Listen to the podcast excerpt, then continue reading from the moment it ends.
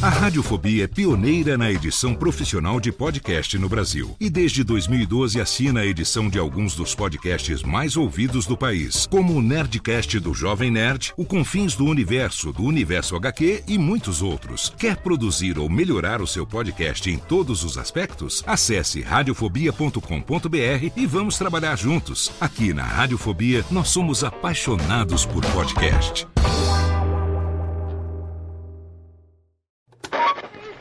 20 horas e 25 Sim, senhoras e senhores, está começando a partir de agora o primeiro Radiofobia. Hoje totalmente fenomenal, um programa especialíssimo apresentando pra você. Radiofobia, senhoras e senhores! Incrível, espetacular, nunca antes da história das internets se imaginaria. Mais uma edição do Radiofobia, sim! Eu quero mais palmas hoje, não? Quero muito mais palmas, porque hoje Está no ar o Radiofobia. Desde 2009, trazendo para o podcast o melhor clima do rádio ao vivo.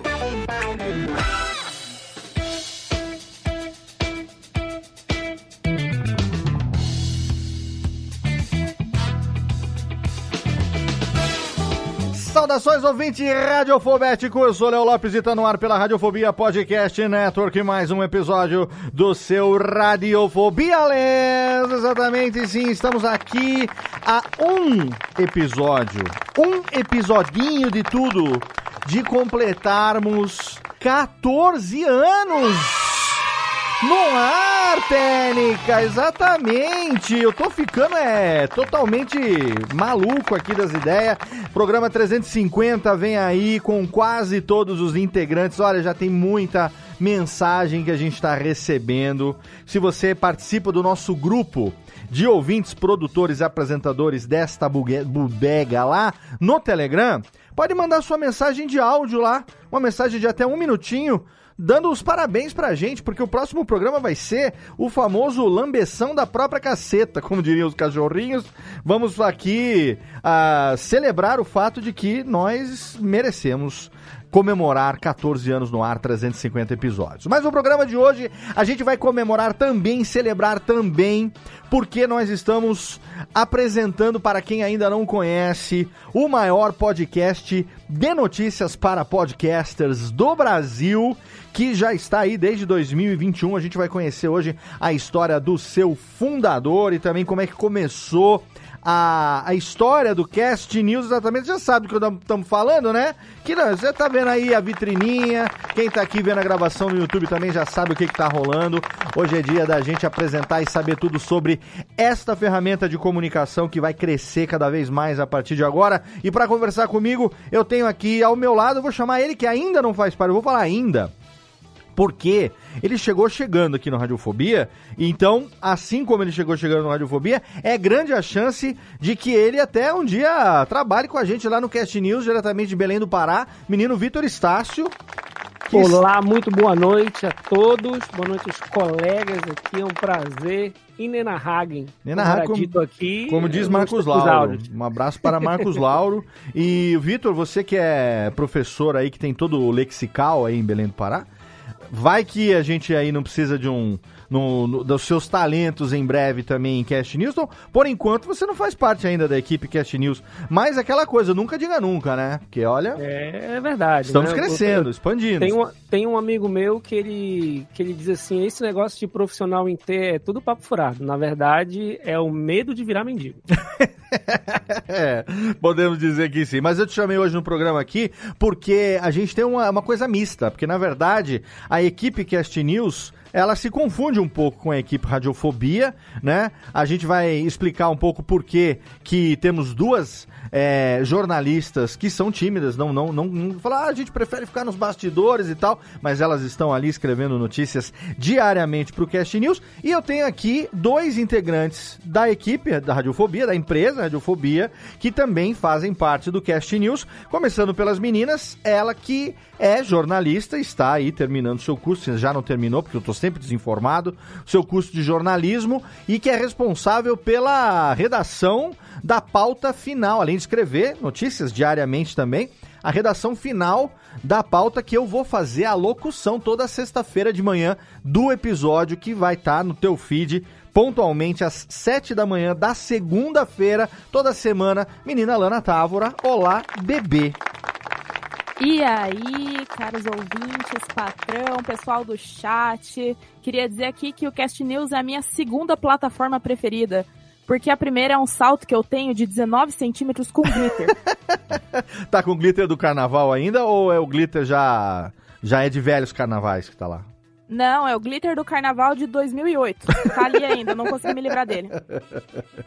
Muito bem, a Alana que trabalha aqui no atendimento da Radiofobia, podcast e multimídia, e que tá escrevendo lá também as suas. Já, como é que tá o curso de jornalismo? Você tá, tá estudando ainda, né? Eu nunca sei. Eu sou sempre o menos Tô informado. estudando, Léo. Em algum momento vai sair essa formatura, né? Boa. É, diz a lenda, vai acontecer. Não que ela seja a condição sine qua non, né? Até porque estamos trabalhando já, você escreve muito bem, mas estaremos aí na torcida para é, quando você receber o. Como é que chama? O tubo. Quando O rece- canudo. O canudo, exatamente. Desculpa. Me Ah, formando tubo não. por mera formalidade. Como é que é, ô Técnica? Ah, tá. O canudo, muito bem. Quando vou, for- quando o canudo aparecer, a gente vai conversar novamente. E temos aqui, nós vamos conversar a gente conversa todo dia. E temos aqui também ele que é editor sênior na Radiofobia Podcast Multimídia e que não poderia ficar de fora da equipe Cast News, afinal de contas, ele é pioneiro em espalhar, em divulgar as notícias relacionadas ao podcast, porque ele faz isso desde os áureos tempos do seu portal Mundo Podcast. Ele que está comigo aqui há mais tempo do que todo mundo que está comigo profissionalmente, menino Thiago Miro. Olá! Diretamente Olá, de olá. Pernambuco. Muito, obrigado, muito obrigado por me chamar para fazer parte da equipe do Cast News.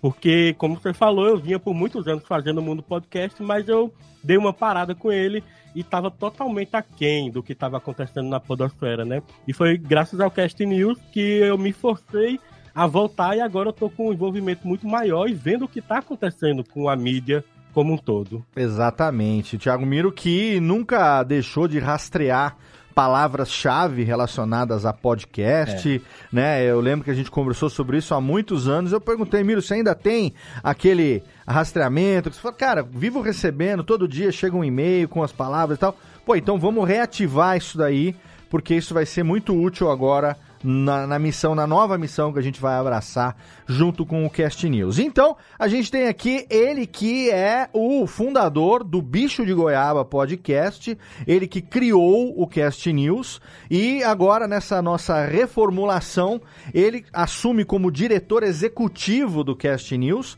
É, eu estou assumindo como diretor de produção e nós temos a nossa equipe toda. O meu mais novo, ele saiu de arque-amigo para sócio, menino Renato Bom Tempo, diretamente de New Jersey. Fala aí, Renatão. Olá, gente. Olá, é um prazer estar aqui. Bom demais a gente ter esse assunto, falar sobre o início de tudo, contar um pouco dessa história. É uma, uma satisfação, uma honra estar aqui com essa equipe maravilhosa e poder dividir aí um pouco da história, contar um pouco dos bastidores e principalmente do futuro, né? A gente falar para onde a gente está caminhando com esse projeto sensacional que é o Cast News. Exatamente. A gente vai saber um pouco sobre a sua história, sobre a história do bicho de goiaba, como foi que o Cast News começou e vamos contar tudo o que está acontecendo, como é que a gente está fazendo a produção diária de notícias, a produção semanal do nosso podcast, que pontualmente está indo aí toda segunda-feira, 7 horas da manhã, entra no seu feed. Mas antes de entrar nessa história, a gente vai pro nosso modelo novo aqui, nosso bloco de recados para quem tá no podcast, para quem tá ouvindo no feed, para quem tá no YouTube, fica aí, porque eu só vou baixar a música e já volto. Mas agora, para quem tá no podcast, nosso bloco de recados e daqui a pouquinho a gente volta, aliás.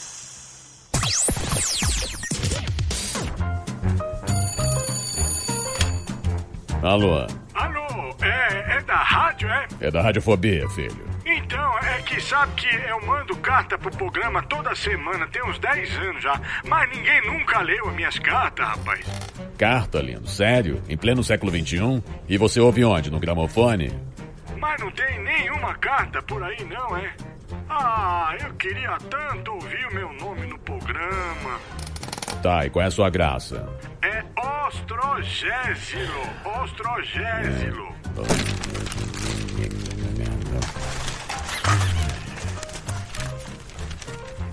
Achei sua carta, mas vamos te chamar de Totô, tá?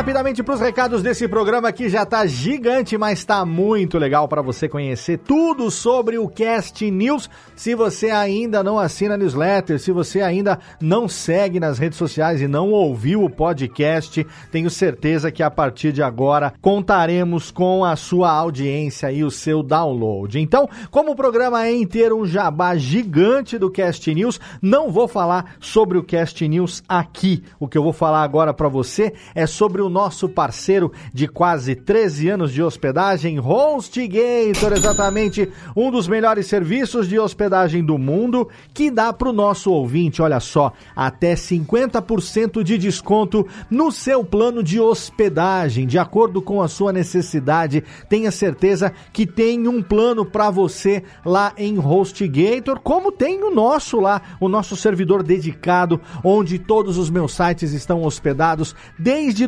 2010. Servidor compartilhado, VPS, servidor dedicado, tem para todas as necessidades de projeto, para todos os tamanhos, para todos os bolsos ali na HostGator. O que é melhor, com até 50% de desconto. Além disso, tem também a HostGator Academy, que é uma plataforma com mais de 20 cursos para ajudar pessoas como você nas suas jornadas digitais. Você pode conhecer através do site hostgator.com.br barra Academy. Agora, se você quiser assinar a sua hospedagem, garantir o seu plano de hospedagem com até 50% de desconto, é muito fácil. É só você entrar no nosso site radiofobia.com.br barra podcast, vai lá no rodapé da página, tá escrito hospedado por HostGator, você clica ali, vai ser direcionado para nossa página de parceiro e lá você vai garantir até 50% de desconto no seu plano de hospedagem em HostGator. E rapidamente também fica o convite para você entrar nos nossos grupos do Telegram. Nesse programa a gente falou do canal aberto do Cast News para você poder ter acesso em primeiro lugar às notícias diárias. Assim que elas são publicadas no site, os links são replicados direto no canal público do Telegram, t.me barra castnews underline br. Agora, se você quiser fazer parte do nosso grupo de produtores, apresentadores e ouvintes dos podcasts da Radiofobia Podcast Network no Telegram, é só você entrar em t.me barra Radiofobia Network. Se você quiser, você pode fazer parte também totalmente de grátis do nosso grupo do curso de podcast no Telegram, t.me barra o curso de podcast. E ali você vai ter contato direto no dia a dia comigo e com uma galera muito legal, produtores de podcast do Brasil, do mundo inteiro, porque tem uma galera lá do Japão, da Europa, para você poder ter contato, tirar suas dúvidas e melhorar os seus skills, as suas habilidades como editor, produtor de podcast nesse grupo que compartilha muito conteúdo e muito conhecimento todos os dias lá no Telegram. Então é só você entrar, tem os links também na postagem do episódio para você não perder nada do que acontece nos nossos grupos ali no Telegram todos os dias com você. Agora, Técnica, roda a vinhetinha e chama de volta meus amigos, porque é hora da gente conhecer tudo que você sempre quis saber a respeito do maior portal de notícias para podcasters do Brasil. Tenho certeza que a partir de hoje você vai seguir nas redes sociais, vai entrar no nosso canal do Telegram, vai assinar também a newsletter e, é claro, toda segunda-feira às 7 horas da manhã ouvir o podcast semanal do Cast News, que é o tema de hoje do seu Radiofobia, aliás.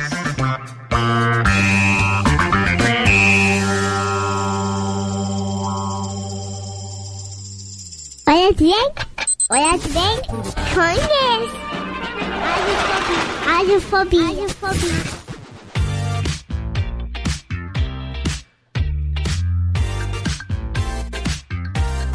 Olha aqui, ó, no YouTube não saímos, não saímos daqui, mas no podcast foi rapidinho. VaptVupt, como diria o professor Raimundo. Já estamos de volta aqui com o Radiofobia número 349. Falta um programa para os 14 anos dessa bodega. Na verdade, na verdade, completamos 14 anos no dia 1 de março. 1 de março, esse programa está indo no podcast, está indo ao ar no dia 6 de março. Dia 1 de março completamos 14 anos, porque o primeiro Radiofobia foi ao ar em 1 de março de 2009 mas a gente conseguiu levar e juntar as coisas, então celebraremos esses 14 anos com um programa redondo, próximo episódio número 350, toda a equipe radiofobética, todas as mensagens recebidas. Se você, lembrando aqui, logo no comecinho do programa, participa do nosso grupo no Telegram, nosso grupo de ouvintes, produtores e apresentadores ali, você pode mandar uma mensagem de até um minutinho de áudio, fala o que você quiser da gente, pode xingar, pode cobrar, não importa. Manda uma mensagem lá para nós que a gente toca aqui essa mensagem ao vivo no próximo episódio, que é o nosso programa de aniversário de 14 anos, 350 programas. Mas nesse momento aqui, Renato Bom Tempo, te dou novamente as boas-vindas ao Radiofobia. E aí a gente vai começar, antes de falar aqui sobre o que nós estamos fazendo e o que, que aconteceu, que o Cast News resolveu fazer um podcast e tal, a gente quer saber um pouco mais a seu respeito. Quem é Renato, o mineirinho Renato Bom Tempo? Quem é, né, o, a, o que come, onde se reproduz, qual o seu habitat? E como foi que você. O que, que, que, você, que, que você faz da vida? Qual é a sua profissão original e tal? E em que momento que o podcast surgiu na sua vida, a ponto de você também decidir empreender através da sua empresa, o Bicho de Goiaba Podcast, e depois isso acabar resultando é, em 2021 no, na criação do Cast News. Então, conta um pouco da tua história para nós. Vamos lá, eu acho que o, o mineiro é o, é único que não precisava de apresentação, porque o sotaque é forte, carregado, e eu brinco que é o, é, chega a ser o diferencial competitivo quase aqui, sabe? É o, o sotaque. É, eu sou publicitário de formação, né? Eu, eu, eu, já tenho um tempo que eu trabalho na área de comunicação, né? Já atuei como gerente, coordenador de marketing de algumas grandes empresas do interior de Minas Gerais. A minha carreira sempre foi ligada à área de marketing. Mas a gente tem essa, até o bichinho do áudio, né? Ele tá sempre ali, né? Antes da faculdade, né? A gente tá com a Lana aí né, fazendo essa, esse percurso, né? Durante, antes de entrar na faculdade, eu já trabalhei em rádio, né? Você, tá como um amante do rádio, sabe como que isso pega a gente, né? Então, eu, do início, eu era aquele cara das vinhetas da rádio. É. Entendeu? Quem que produz as vinhetas, produz, na época, rádio de interior, você sabe como que é, todo, faz tudo na rádio, né? Você uhum. faz as vinhetas, você faz os comerciais, os spots, né? E eu era esse o, menino do áudio que fazia as vinhetas e fazia os, os, os spots. Mas então, era ali, rádio, era foi... rádio AM, FM, era rádio FM, de dial. Era rádio FM. Era rádio de dial mesmo, era... não, era, não era rádio web. Exato. É, não, nem eu, eu custava ter um computador lá que era o computador que eu editava e olha lá, né? Então uhum. assim, é, come, começou aí. Aonde entendeu? que então, foi? que, que cidade? Patos de Minas. Patos, Patos de Minas. De Minas. Eu, sou, eu sou de Patos de Minas. Né? Quando fala do interior, com esse R puxado, é para aquele lado ali mesmo, entendeu? Então, é, e aí, assim, depois eu fui para a faculdade, e a vida muda, né? Essas coisas mudam, e a gente fui trilhar meu, o meu, o meu caminho aí do, do marketing, da, da comunicação. A Mas gente vai tem... pra faculdade, começa a jogar truco, né? Tem, ali muda muita coisa, né? Ali na faculdade as coisas, as coisas, elas, a gente começa de um jeito e no, no final acaba indo, indo para outro lado. Mas aí tem, tem uma coisa importante que eu acho que faz parte da sua história e faz parte da minha história também, né? Que é, né?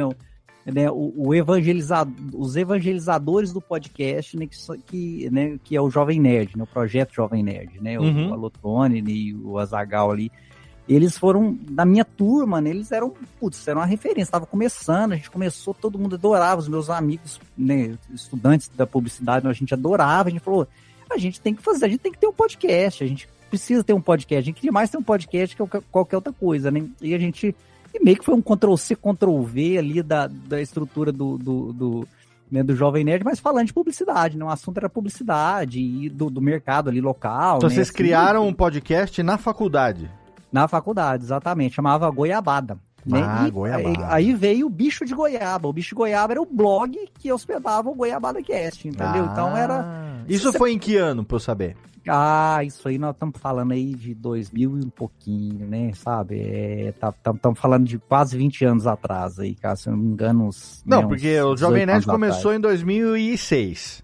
2006, Eu, é, então, é, o é, eu tô Nerdcast, bem no na início, eu verdade. peguei não, bem no não, não o início. Jovem Nerd, né? O Nerdcast começou em 2006. Eu conheci o Nerdcast já é, na metade de 2008. O Nerdcast foi o primeiro podcast que eu ouvi também. Mas na época eu trabalhava na Toyota como Relações Públicas. é, já tinha o meu DRT de radialista, carimbado com a carteira de trabalho engavetada. E foi na procura de tentar ver uma alternativa de carreira que eu descobri que o Guilherme Briggs, que era um ator de dublagem que eu sempre admirei, ele já é, não tinha feito teatro e já com adulto ele é, conseguiu começar a trabalhar com dublagem. Aí eu comecei a pesquisar sobre a vida dele. E foi pesquisando sobre a carreira dele que eu descobri o podcast do Nerdcast número 94, que lá o Max Traga Minha Capa, que foi a primeira vez que ele participou lá com o Jovem Nerd. E esse foi o primeiro podcast que eu escutei na vida. Eu já tinha feito rádio, já tinha DRT de locutor, mas até então, rádio web. A gente contou isso no episódio passado aqui com o Nil, toda a experiência que, que eu já tinha tido com rádio web, mas podcast para mim era uma grande interrogação. Nunca tinha ouvido falar. Então isso foi 2008. Quer dizer, se você pegou já o, o Nerdcast num certo ponto que chegava a ter já essa popularidade entre os seus amigos que você tá falando, deve ter sido meado disso também, 2008, 2009 ou não? Acredito, eu, não, eu sou ruim com datas, mas é por aí mesmo, sabe? Assim, Uhum. já, já tinha, né? Já, e era aquela época que o podcast era, era assim, difícil, né? Você, era, você tinha que achar o feed, colar o feed ali no. no Era na né, mão. No iTunes, na mão, né? Não Isso, isso. tinha ali pra, sabe? Depois ali colocar num MP, um MP3 player, ou se, se, se realmente você tivesse resolvido sua vida, você tinha um iPod pra você ouvir, mas geralmente ia pôr MP3 Nada, player. eu queimava CDR pra ouvir no carro. Aquele guarda-sol do meu carro era pesado de CD, era só Nerdcast gravado naquele negócio. Era assim que eu Exato, então- escutava. Então, assim, então é isso, né? A gente, pô, que formato legal, que coisa bacana de fazer. Legal, e assim, a legal. Gente, e a gente quis fazer aquilo lá, bem tupiniquim. E aí, como eu tinha, né, essas, essa habilidade já de edição, né, de rádio Uhum. e de estúdio que eu já tinha trabalhado, falei, gente, a edição deixou comigo, alguém cuida da pauta, a gente dividiu lá as funções, eram cinco amigos ali, né, e a gente colocou isso para funcionar no, no início, aquela empolgação, rolou ali uns 15 episódios só e depois nunca mais, mas foi aquele projeto, que é, que é projeto de faculdade é isso também, né? Vem Aham. aquela energia toda, de repente dissipa. e, e a gente tava no final da, da faculdade também. O que que acontece? É, pelo bem da- da- das coisas, cada um dos integrantes seguiu sua vida e eles estão muito bem. Claro. A gente tem, de- desses integrantes, a gente tem dono de agência, donos de, de produtoras de áudio e vídeo, todo, cada um, e assim, não sobrou tempo pro projeto, que era um projeto meio que quando a gente tinha tempo. Uhum. E aí, mas ficou isso, essa coisa guardada e, e aquela, o, o nome bicho goiaba, que muita gente pergunta, né? "Ih, Que nome maluco é esse? Gente, é nome de publicitário, é, é nome nonsense, foi um brainstorm de publicitário. Pra você ter uma ideia, é, bicho goiaba ganhou de café com fritas, era o segundo colocado, entendeu? Assim, então, então é, é nome de publicitário, entendeu? Mas você É, sabe, ô, Renato, uma curiosidade, É. que radiofobia também é a mesma origem. Radiofobia foi um trabalho que a gente fez dentro do curso de locução. A gente tinha que fazer, é, tinha uma matéria que era direito, né, no rádio, para estudar a legislação. E aí o nosso professor Nilo, lá na época da rádio oficina, pegou a notícia mais escabrosa e deu na nossa mão, que era sobre um cara que tinha, atenção jovens agora, abaixem o volume, tá? O cara tinha se masturbado e ejaculado no vestido de uma senhora na fila do Banco do Brasil, se eu não me engano. E ele deu essa notícia pra gente, falou: "Façam, falem sobre essa notícia sem serem processados. Vocês vão aplicar tudo que vocês estudaram aqui na minha matéria, era, era, era a prova final do- da matéria dele. Gostei. O que, que eu fiz? Peguei os caras mais retardados da turma, que eu sempre naquela coisa de líder e tal. Falei, gente, ó, vamos fazer um programa de humor. O Pânico tava na, na época boa da rádio, lá na época que ainda era bem engraçado, não era politizado, nada disso que a gente vê hoje. E aí eu falei, cara, vamos fazer um programa naquele estilo. Chama uma galera pra entrevistar, a gente faz uns personagens aqui e tal, né? Aí fizemos lá, Dr. Armando Dedão, proctologista. Aí tinha lá a, a senhora que era, era a presidente do clube de pompoarismo pra terceira idade. E cada um fazendo um personagem. E eu fazendo aquela. e eu fazendo as vozes, as imitações e tal, né? E aí falou: tá bom, agora tem que dar um nome pra esta merda. Eu falei, bom, que nome que nós vamos dar? Aí vem o brainstorm. Shitstorm, no caso. Mas, cara, quem ouvir isso nunca mais vai ouvir rádio. O cara vai ficar com, com trauma de rádio, com medo de rádio. O cara vai ficar com radiofobia. Porra, radiofobia. E aí nós fizemos esse trabalho, tenho ele gravado até hoje aqui no meu HD. Legal. 2005, no curso de rádio. Quando acabou o curso, todo mundo, ah, não sei o que, tem. Acho que um só ou dois dali saíram pro rádio e tal. Eu falei, gente, aquele trabalho que a gente fez e tal, gostei do resultado. Posso ficar com o nome? Porque eu quero fazer um programa, o piloto de um programa pro rádio. Ah, tudo bem, Léo. Pô, você que liderou o grupo mesmo, é isso daí e tal, cada um vai fazer uma coisa. Guardei. Quando eu resgatei a ideia do podcast, aí eu falei, puta, que nome que nós vamos dar? Cara, Radiofobia agora saiu do, da gaveta da Rádio Oficina. Então é a mesma coisa do bicho de goiaba, no Goiabada Cast, cara. É, é os amigos malucos tendo ideias loucas que quando você mesmo. Tanto que, pô, a Radiofobia hoje, não só já há 11 anos é o nome da minha empresa, né? Há 14 anos o nome do podcast, como tem gente que até um tempo atrás achava que o meu so- sobrenome era Radiofobia. Eu era o Léo Radiofobia. E por isso Radiofobia era o nome da empresa. Eu falei, gente, não, eu nem sou Léo, eu sou Leandro. Léo é nome de nome de rodar bolsa. Eu, entendeu? Então a- a- se confunde uma coisa com a outra, né? O bicho, o Goiabada Cast, ele acabou com a faculdade e nunca mais teve episódio? Nunca mais teve. op- Se alguém garimpar aí, vai achar, mas aí é aquele. né, É igual o, o- a, a regra dos 15 anos do Jovem Nerd. Ah, né? Tem as ó, coisas que foram, que foram boas, foram boas, mas lá no passado. A eu Lana e o Miro agora, aqui, eles são bem detetivinho, hein? Eles acham pra botar o link no ainda- post, ainda hein? acha aí um goiabada Quem tá vendo no, no, no vídeo aí viu que eu tava batendo a mão no peito. Falei, ó, quem vai achar aqui, ó. É, tá- achar. então tá. Então eu posso dizer com segurança. Link no post pra você ouvir o Goiabada Cast e entender os primórdios do bicho de goiaba podcast. Mas tem, o- sempre, tem sempre que lembrar que programas antigos podem conter né, opini- opiniões desatualizadas com a realidade. Ah, exato. Falaremos muito disso no próximo episódio.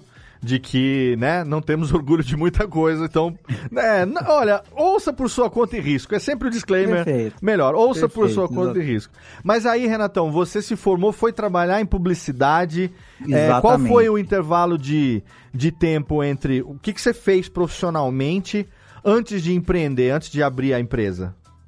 Olha, aí, aí deu essa pausa nesse projeto e a minha vida de publicitário seguiu, né? Eu, eu, é, eu me formei em Uberlândia, né? É, Uberlândia é um polo do atacado distribuidor América Latina, né? A gente tem ali é, grandes atacados. E eu acabei indo para o mundo do atacado distribuidor, onde eu trabalhei com a área de trade marketing, marketing, a parte um pouco né, ali de. ah, trabalhei não só em atacados, mas também grande varejo, varejo especiali- especializado. Essa sempre foi a minha, né, a minha área de atuação, né? Certo. Na área de comunicação e marketing.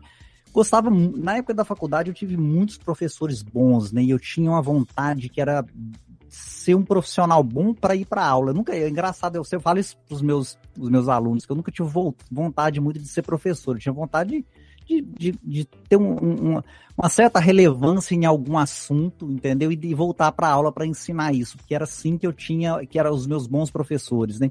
E eu, como eu, eu, eu atuei muito na área de trade marketing especificamente, sabe? Eu falei, cara, isso aqui é uma coisa que eu sei ensinar e eu vou voltar para aula, para a faculdade para ensinar isso. E foi assim que começou a minha carreira de professor universitário. Então, paralelo à minha, à minha carreira de, de, né, de eh, gerente, coordenador e áreas de marketing afim, especialista de marketing, eu também sou, sou professor universitário e muitos anos atuando nessa, né, já são mais de 12 anos atuando aí como professor, já fui coordenador de curso também, coordenador do curso de publicidade, coordenador de curso de jornalismo, isso na minha cidade mesmo, em Patos de Minas, né, então já, essa foi a minha carreira até a pandemia. Então, as coisas indo muito bem, as coisas tranquilas. Eu, né, né, eu já estava morando em Patos de Minas, eu voltei para assumir essas cadeiras de coordenação dos cursos né, na, na, no Centro Universitário de Patos de Minas. Uhum. E aí veio a pandemia. Quando veio a pandemia, aí foi essa loucura. De, putz, o que, que vai eu Aí eu tô com é, 43 anos, né? Na época eu tava com 40 anos. Uhum. E 40 anos você sabe que é aquela, aquele momento do o que, que eu tô fazendo na vida, o que, que eu tô fazendo, aí a hora da. Né, aí vem aquele burnout gostoso, porque você tá trabalhando demais, e foi esse momento tudo ao mesmo tempo, sabe? Eu Uhum. falei, vou parar de. ah, Eu, eu sempre brinco assim, esse restinho de vida, talvez, só esse restinho de vida, eu acho que eu não vou voltar pra sala de aula, não. Já deu aqui, sabe? E aí tirei a, tirei a minha. Né, a minha licença ali, falei, gente, eu vou, vou sair e a minha, a minha vontade era voltar para Uberlândia, né, cidade que eu gosto, e já tava tudo prontinho para voltar para Uberlândia, veio a pandemia, aquela loucura toda, Uhum. E eu fiz uma conta muito certa, falei assim, olha, pandemia são 14, quatro meses, no máximo quatro meses. Todo mundo, E a- né? né? O máximo quatro meses. o- E eu tava, eu tinha saído do, do, do, do, do centro universitário, né? Da, da faculdade, que eu dava aula.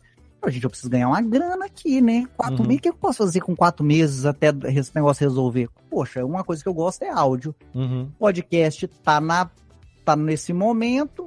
Poxa, eu vou começar a trabalhar com podcast. Certo. Saiu um projeto para quatro meses, gente, que é Sim. o máximo. E começou. Aí eu, pô, como é que vai ser o nome desse projeto? Vou lá no passado, igual você fez, É recupero o nome Bicho de Goiaba, que tava adormecido lá, eu já tinha o domínio, o domínio tava pagando ele. Você também, você me disse uma vez que é colecionador de, de domínios. né? Nossa, eu adoro comprar domínio. Adoro. Acho Nossa, que eu tenho uns eu 12 até- registrados e eu pago todo ano. Falo, esse ano o projeto sai. Sai, Exato. sai Então, sim. Eu, eu tava pagando esse domínio já tinha alguns anos, tava lá guardadinho, né? Falei, cara, já tá aqui. Falei com os meus amigos, né? Pra, pra- como o seu professor né, nos ensinou para evitar processo, né? Queridos amigos, posso ficar com o nome? Vou, É. vou- o projeto é esse, tal, tal, tal, ok e tal. E aí seguiu o, o projeto do Bicho Goiaba, que seria né, um, um- um estúdio, uma produção, não tinha exatamente o que, que, eu, que eu tava pensando, mas seria um, um, um trabalho né, temporário Entendi. até passar os quatro meses e depois a minha vida ia seguir normalmente, né, no mundo, ou como professor, ou como no- na área de marketing, né, que é a minha área de atuação. Uhum. Mas aí as coisas, aí é aquilo, né? A gente, eu falo, eu falo isso para os meus, meus alunos, meus amigos, a gente nunca sabe né, na nossa vida o quão você é bom, o quão você dá sorte e o quanto você conhece as pessoas certas. Exato. E, na verdade, é um, é um misto de É um tudo, misto né? dos então, três, é, um, sim, sim. é um misto disso aí. sabe? É. Então, às vezes, a gente dá muita sorte, às vezes você é muito bom, às vezes você só conhece a pessoa certa. E aí, e as coisas foram acontecendo, eu tinha amigos que tinham produção de podcast, e eu falei, olha, passa isso pra mim que eu preciso da grana. Eu lembro direitinho, é, aí é, é- é o, a- a- o storytelling que fica bonito, né? Eu Uhum. tinha a minha continha de quanto que eu precisava por mês, porque eu, assim, eu, ah, eu precisava sobreviver quatro meses. Então eu peguei uma folha A4 e falei, o que, que eu tenho que pagar? Energia, internet, tal, tal, tal, tal. Fez tal, a planilhinha. lá. Uhum. Falei, cara, eu preciso ganhar isso aqui durante quatro meses, é só isso que eu preciso, esse é meu objetivo. Né, achei aí do mundo da publicidade, a gente né, tem os contatos, a gente conhece, olha, eu preciso editar, passa isso pra mim, dá o jeito, e os meus amigos me ajudaram no início, né, e realmente passaram os jobs pra mim, Uhum. e eu comecei a, né, a, a editar, que era o que eu, na época eu só, só tinha esse job, mas com as coisas foram acontecendo, foram aparecendo mais trabalhos, né? É muito, a- as histórias são muito parecidas, né? Eu vi, Sim. né, a- o, né, o Corraine contando a história dele, né, da Ah, Maremoto, sim, é muito que é muito isso, né? Pô, você tá ali, tá editando, o mercado tá aquecido, você vai recebendo, de repente você não consegue mais fazer, tem que ter mais alguém para te ajudar, você tem que organizar uma estrutura, e aí é uma coisa que que vem desse background meu de, de marketing e de, de empresas grandes, né? Então, assim, eu meio que já fui estruturando os meus processos, sabe, para Uhum. Pra- era uma pessoa só em várias caixinhas, mas as caixinhas estavam prontas, entendeu? Então tinha a caixinha do atendimento, a caixinha de produção, a caixinha de, né, de, de marketing, advertisement, estava tudo arrumadinho. Eu depois eu só Sim. fui passando essas caixinhas para as outras pessoas, Perfeito. mas a parte de processo estava muito bem organizada. E aí surgiu, né, o, o- surgiu o bicho goiaba. E aí a gente entra na, na história do Cast News, porque né, como, como marqueteiro, como publicitário, eu precisava competir com gente igual você, né? Poxa, o Léo Lopes tá aí com, com, radio, com, com radiofobia. O cara já tem autoridade, o cara já edita, né? Ele já edita né, Jovem Nerd. Como é que eu vou competir com um cara igual esse? Eu tenho que ter uma estratégia de comunicação, eu tenho que ter uma estratégia de marketing, entendeu? Não posso sair ao Léo. E eu, eu, eu pensei, ó, eu tenho que criar autoridade, né? Eu estou Uhum. aqui no interior de Minas Gerais, eu tenho que criar autoridade. Como que eu vou criar autoridade? Eu preciso começar a ensinar, eu preciso começar a postar, eu preciso começar a entregar informação para que as pessoas me achem, me googlem. Eu tinha uma estrutura boa de, né, de, de ads né, bem organizada, Uhum. mas eu precisava criar conteúdo até para fazer esses links de anúncios e, e para as pessoas me acharem nas buscas. E foi assim que comecei. Então, opa, tem o, o- criei o blog do Bicho Goiaba e comecei a colocar conteúdo e conteúdos estratégicos, né? Que, que a busca né, pudesse me achar. E aí, pô, gente, e falei, gente, essa aqui é, é minha forma de aparecer. Eu tenho que entregar conteúdo e é a forma que eu consigo, né, é, é, me destacar nesse mercado. E foi assim, com um blog. Esse blog, no final, ele gera uma newsletter, né? Uhum. Que é meio padrão, você sabe muito bem como funciona isso, né? O blog Sim. já tem estrutura, né? O cara cadastra ali, eu faço o post, ele já recebe a news do, do, do post. Então era Aham. essa news, né? Que era a primeira entrega de conteúdo que eu tinha, né? E, ba- e basicamente para afirmar a autoridade. Era uma Claro. estratégia clara de, de afirmação de autoridade que eu tinha ali para entrar nesse mercado. Mas essa news ela foi crescendo, ela foi ganhando corpo, ela foi até, até lá não tinha um jornalista, a gente estava fazendo ali, tinha muita muita coisa traduzida, né? Pô, já que isso aqui tá legal lá, trazia, trazia o crédito, lógico, né? Isso Uhum. aqui foi tal lugar, mas adaptava para exemplos, né? A gente tinha muito disso, tá? O, aí de repente era um, um- exemplificava né, com um podcast gringo que ninguém conhecia. Eu, exemplificava ali com um podcast nacional que as Mas até então era só mais, né? você trabalhando, era teu job. Não tinha, Exatamente. não tinha essa estrutura que eu já te conheci com uma estrutura com, né, com Bruna, com Izzy, com jornalistas ali. Agregamos Lana, estamos agora contratando mais dois jornalistas para a equipe, já, né, uma pessoa mais estagiário, um mais graduado e tal. Porque a gente vai falar um pouco daqui a pouco sobre como a gente evoluiu a ideia daqui para frente também. Mas eu já te conheci, né, no, no contato profissional que a gente fez, já com uma estrutura é, bacana por trás. Então, assim, em algum momento teve um switchzinho aí que você deixou de fazer aquilo por conta própria, mais ou menos que nem o, o Miro fazia no mundo podcast lá nos áureos tempos. Você não tinha. Era só você, né, Miro, que fazia, né? Isso, isso. Começou. Começou, o site chamava Telecast, né? Que era o Telecast. mesmo nome do podcast. E até o momento que eu comecei a sentir essa necessidade também, porque a gente recebia muita pouca visita do Google. Então eu comecei a publicar uns tutoriais de como fazer podcast, porque justamente também muita gente me perguntava e eu repetia muitas vezes a resposta.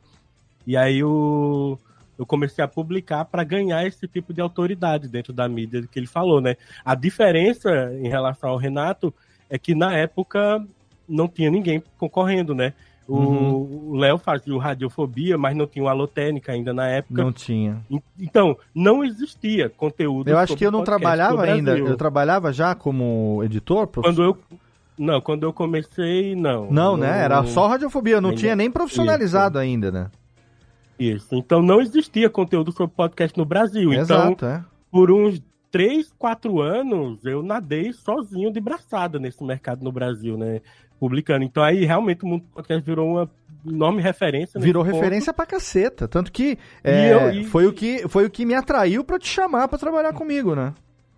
Isso, isso. E aí, justamente, eu também não, não dava conta. O site chegou a ter mais de 10 pessoas, assim, publicando e gravando podcasts. A gente chegou uma época a ter cinco ou seis podcasts sendo publicados ao mesmo tempo, sabe? Então, e, e o, o trabalho que o Miro fazia no mundo podcast, você vê, né, Renato, como é, como é cíclico, né?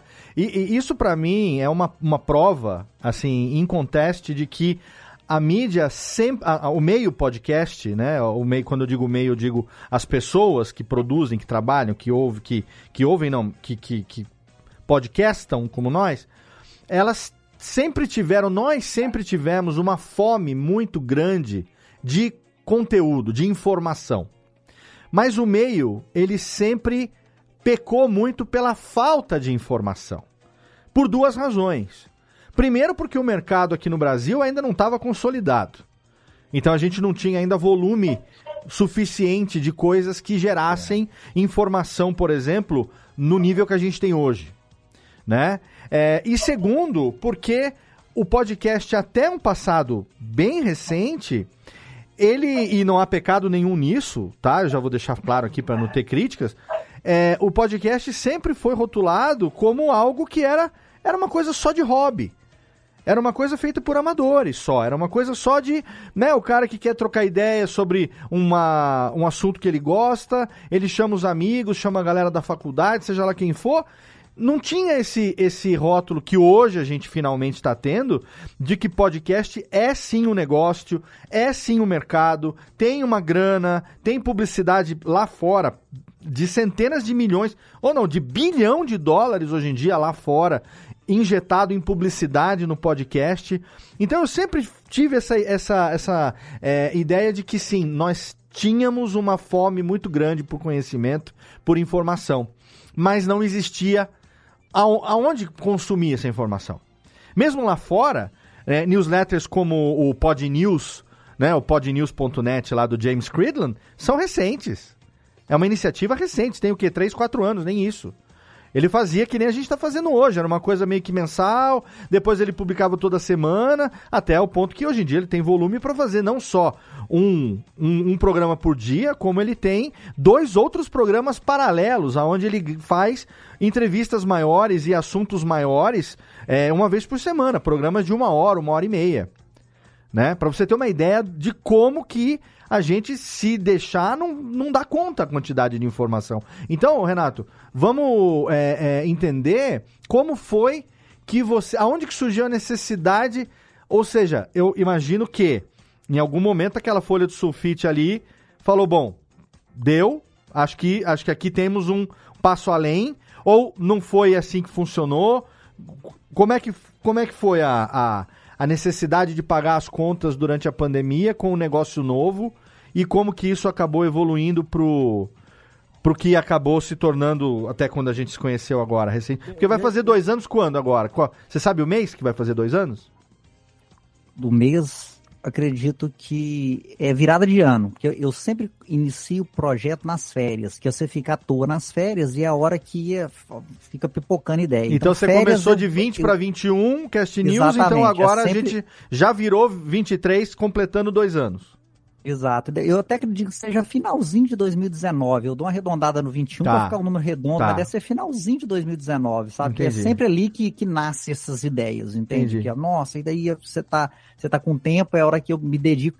E eu gosto, eu gosto muito dessa parte de produção, de fazer mesmo, sabe? Então uhum. eu sou uhum. aquela pessoa que eu sento ali, eu desenvolvo o site todo, eu crio toda a estrutura, eu fico um tempo, eu fico duas semanas fazendo aquilo lá, eu, eu é terapêutico, de certa forma. Eu gosto disso, entendeu? Entendi, e depois entendi. eu adoro, assim, eu, eu, tenho essa coisa, eu adoro construir para delegar, entendeu? A hora que eu termino, eu falo, toma aqui, não me incomoda mais, não quero nem ver isso mais, entendeu? Assim, tá aí.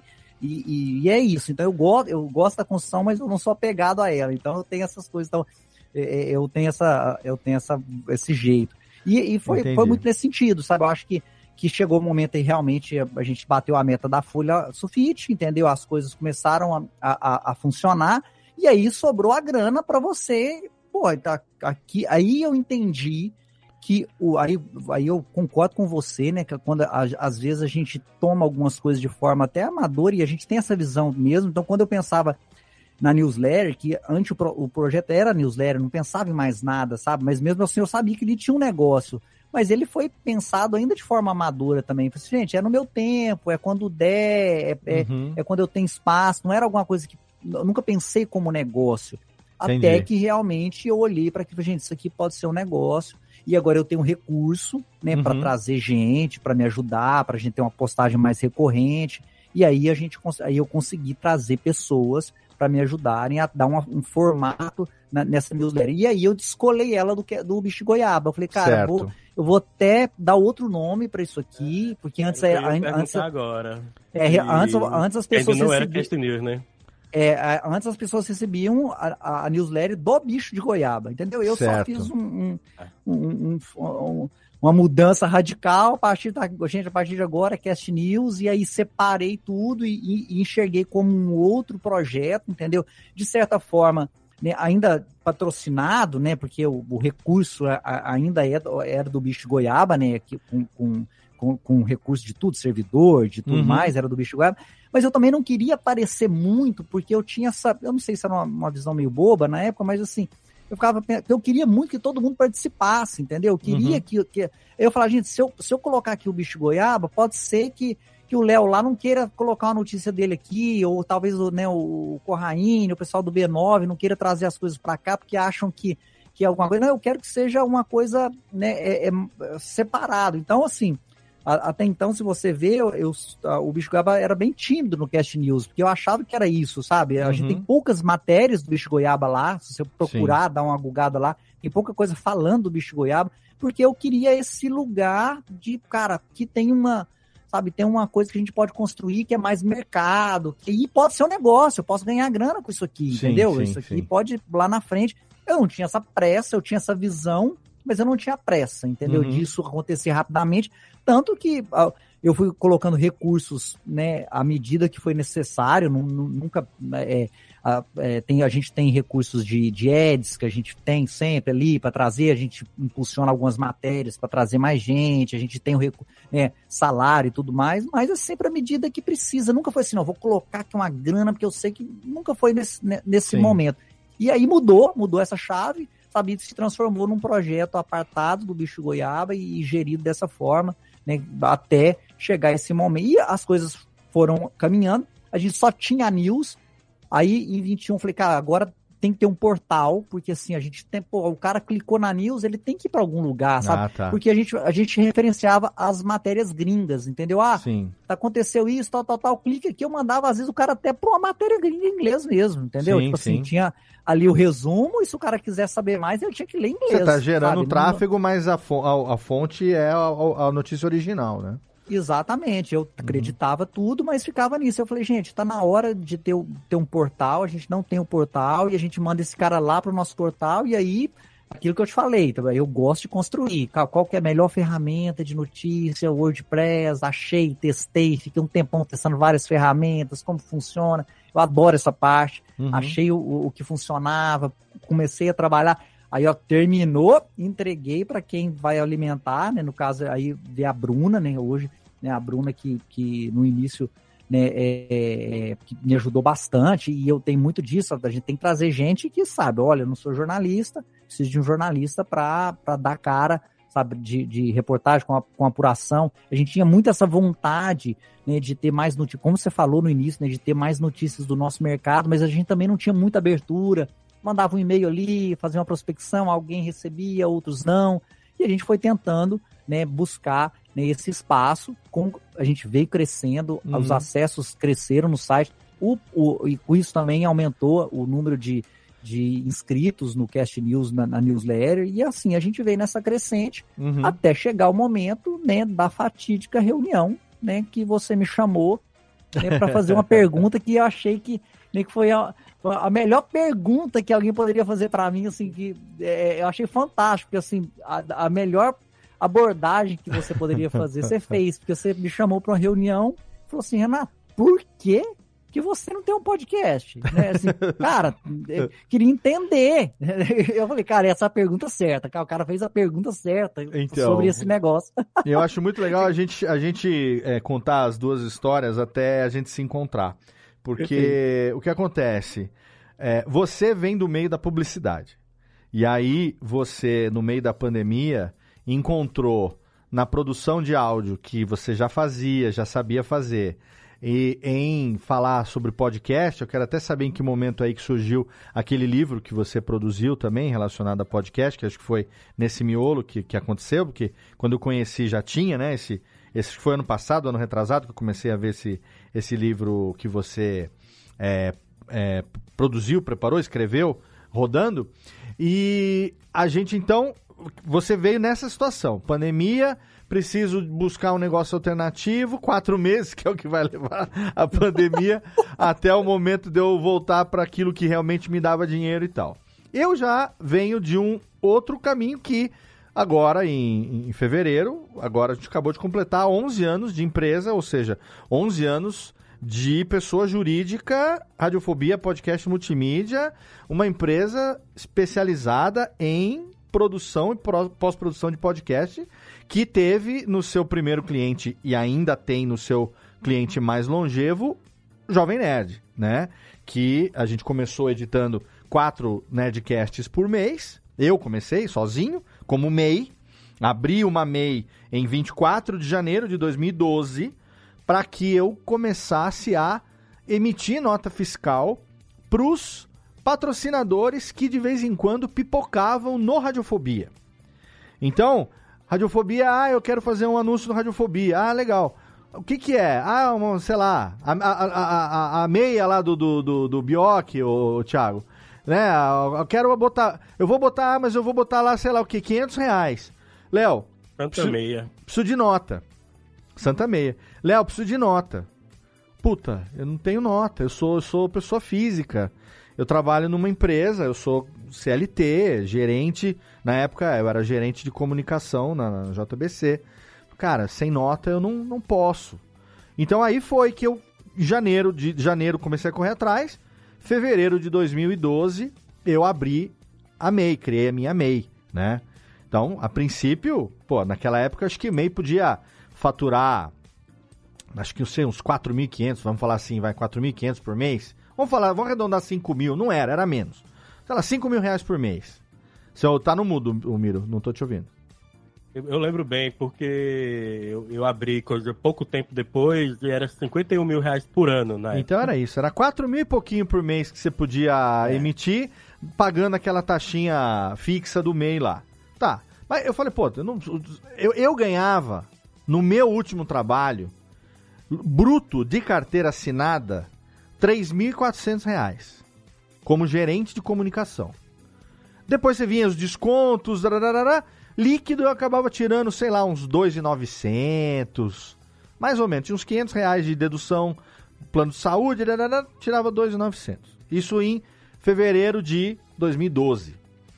Eu falei, cara, se um dia eu chegar a tirar 4 mil por mês, que, que dentro, com coisa por radiofobia, eu mudo de trabalho, eu mudo minha vida, eu vou fazer outra coisa. Porque até então radiofobia era. Eu não vou contar a história aqui do programa, quem me acompanha já sabe. A gente vai falar no próximo, então ouça no próximo programa 350, vai ter toda a história aí do Radiofobia para você matar a curiosidade de muita coisa sobre a origem desse podcast. Mas eu falei, cara, é um é, é o Léo radialista atuando, fazendo aquilo que eu gosto de fazer. Então, se um dia eu ganhar 4 mil reais por mês com é, o meu podcast, cara, eu mudo, eu mudo de vida. E isso nunca era meta, nunca foi meta, né? Até que, entre eu tirar, abrir a MEI em fevereiro de 2012 e agosto, finalzinho de agosto de 2012, eu ser contatado pelo Alexandre e o Dave com o convite para que eu assumisse a edição do Nerdcast, foi, foram né, seis meses aí, sete meses, que eu continuei trabalhando e me emitindo lá, quinhentinho por mês, 200, tinha mês que não emitia nada, e eu tinha lá CNPJ, né, aquela coisinha, PJ, CEO de MEI, mas eu era CLT na empresa, na, na, na, na na época eu trabalhava como gerente de comunicação na editora JBC. E aí veio o convite do Alexandre, Aí comecei a editar o Nerdcast, e aí foi aquela história que eu já contei, que todo mundo já sabe, que ele falou, pô, a princípio, ah, quanto você ganha aí? Falei, ah, eu ganho, sei lá, 3,400. Falei, pô, então vamos supor que são 4 Nerdcasts por mês. Se eu te pagar 900 por Nerdcast, 9 vezes 4, 36. Você já vai ganhar mais do que você tá ganhando aí. Né? Falei, cara, não, mas eh, eu não vou conseguir, porque eu mal consigo fazer dois radiofobia por mês. Eu, eu morava em São, São Bernardo do Campo, trabalhava em São Paulo, passava quatro horas por dia no trânsito. Falei, cara, eu, eu ouço o Nerdcast desde 2008, foi o primeiro podcast que eu ouvi, foi o que me inspirou a começar o Radiofobia lá em 2009. Eu sei a qualidade do que vocês entregam. Falei, eu não vou conseguir fazer isso e continuar aqui no emprego. Falei assim, Leozito, aí nasceu o Leozito, Leozito, você não tá entendendo, querido. Aí ele fez a matemática. Entendeu? O resto do tempo, vamos supor que você gaste 25 horas por semana para fazer o Nerdcast. Se sua semana útil tiver 40, tem mais, é claro, a gente trabalha por conta própria, tem muito mais do que isso. Mas vamos supor que você ainda tem, sei lá, 15, 20 horas livres na semana pra tocar tuas coisas. Aí que eu percebi que era uma mudança muito diferente da que eu estava imaginando. Então, quando é, agora a, a gente, a gente se conheceu, né? A- Quando chegou a pandemia, vamos falar de pandemia. É, Eu já estava com a empresa estruturada, a gente teve impacto no nosso trabalho? Teve. Teve clientes que re- é, rescindiram o contrato porque não tinham mais aquela verba que tinham para o podcast. Na pandemia aconteceu aquilo que eu sempre disse para os meus alunos. Podcast não é, até, até então não era, arroz feijão para ninguém. Podcast é petit gâteau. Petit gâteau, o que, que é o petit gâteau? Petit gâteau é aquela sobremesa que você come na churrascaria quando tá sobrando uma grana. Você pagou o rodízio, pagou a bebida. Puta, dá pra comer um petit gâteau? Dá pra comer um creme de papaya? Dá pra comer uma torta holandesa? Dá pra comer... Porra, então, esse, esse era o podcast até então. Nunca era o arroz feijão da empresa, do empresário, do, do, do- de quem investia em podcast. O cara tinha uma grana sobrando, ele queria experimentar uma ferramenta que ele não conhecia. Que nem quando você tem lá uma graninha, você vai. Ah, ho- hoje eu quero um cafezinho com um licorzinho italiano aqui, um negocinho diferente e tal. No momento que o cinto aperta, o que, que você corta? O arroz e feijão? Não, você corta o petit gâteau, você corta a sobremesa, você corta o sorvete. Então, na pandemia aconteceu exatamente isso. Muita gente parou de comer, até arroz e feijão parou de comer, quanto mais o petit gâteau.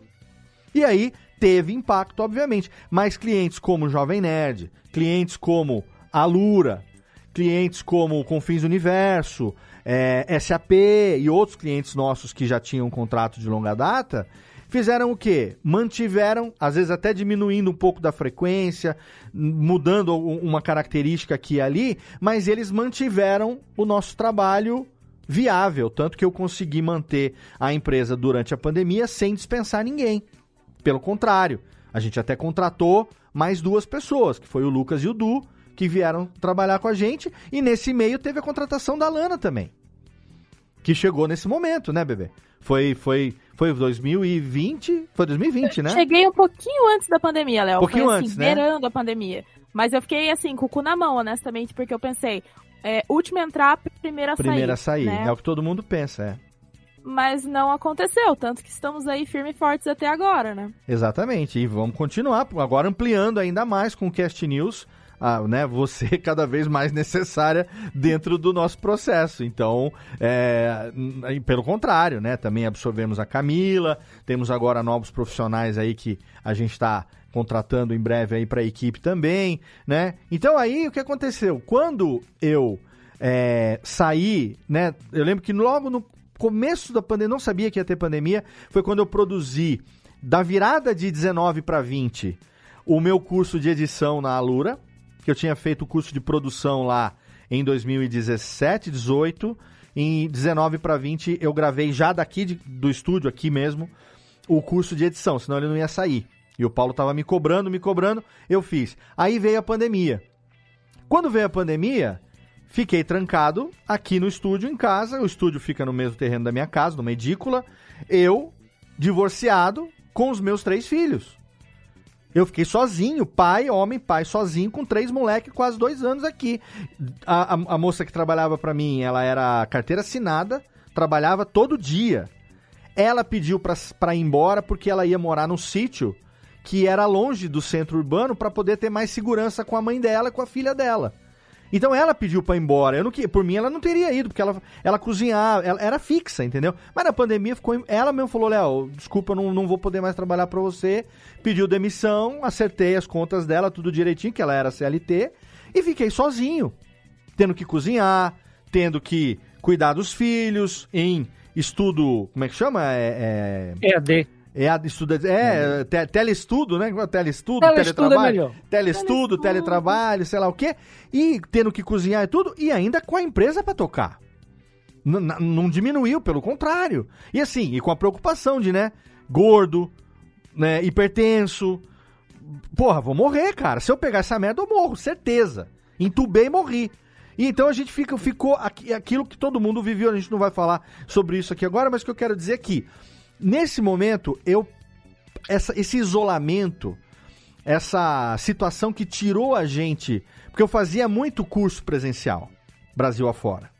Eu viajava muito dando consultoria para empresa. Eu tinha muito, isso, isso acontecia muito para mim. E isso acabou, total. Consultoria, o pouco que ficou remoto, remoto não tem a mesma dinâmica. Porque eu levava mesa, microfone, gravador, a gente fazia dinâmica de captação ao vivo. Pô, os cursos, tinha, tinha cliente que contratava curso de fim de semana, sábado e domingo.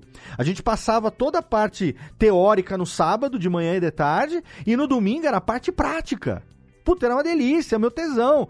Dar aula pra 30, 40, 50, 100 pessoas. E na pandemia isso acabou. Então, durante esse período, eu comecei a pensar o seguinte: eu preciso ter alguma outra alternativa, não ao trabalho, mas eu, eu, eu quero ampliar projetos relacionados a podcast. Aproveitar que eu já tenho, é, graças aos meus alunos, os meus ouvintes, aos meus clientes, a todo mundo que me acompanha nesses anos todos, uma reputação que as pessoas confiam. Quando fala Léo, radiofobia, podcast, as coisas meio, meio que conversam. Então, eu, eu precisava aproveitar isso pra. Não pra mim, pra eu, pra, pra eu ganhar dinheiro, pra eu. Não, isso já, já tava acontecendo. Claro, se vier mais ainda, não vou negar, né? Aqui, né? Não, não, não, não negamos dinheiro, não. Inclusive, quem tá ouvindo aí, se quiser mandar dinheiro pra nós, pode mandar que a gente aceita. Né? Pode patrocinar o Cast News, a gente vai deixar daqui a pouco o e-mail aí pra você. Pode patrocinar o Radiofobia, tá tudo muito bem. Mas a gente precisava. Eu, eu queria fazer alguma coisa a mais. E o que eu comecei a pensar foi. Ouvindo o Pod News lá do James Cridland, podnews.net. Se você não ouve, ouvinte, vou deixar em, em inglês, um podcast diário. Três, quatro minutinhos, todo, toda manhã. O James Cridland, eu acho que ele é um inglês, que é radicado na Austrália. E ele produz, se eu não me engano, é, ele produz isso de lá e viaja ao mundo também, participando de eventos e tudo mais. É uma autoridade nesse meio do podcast. E eu, consumindo isso todo dia, falei, cara, a gente podia ter um negócio assim aqui no Brasil. E aí, eu já conhecia o RSS News do Rodilson. Rodilson Silva, que tinha o RSS News, e ele fazia um conteúdo diário. Depois ele deu uma parada, sumiu, não sei, inclusive, é, o que, que aconteceu, o porquê que ele parou e tal. Inclusive, era uma informação que eu vou ainda levantar, saber como foi. Mas era uma pegada um pouco diferente. Eu pensei em fazer alguma coisa a mais no estilo hard news, que a gente chama.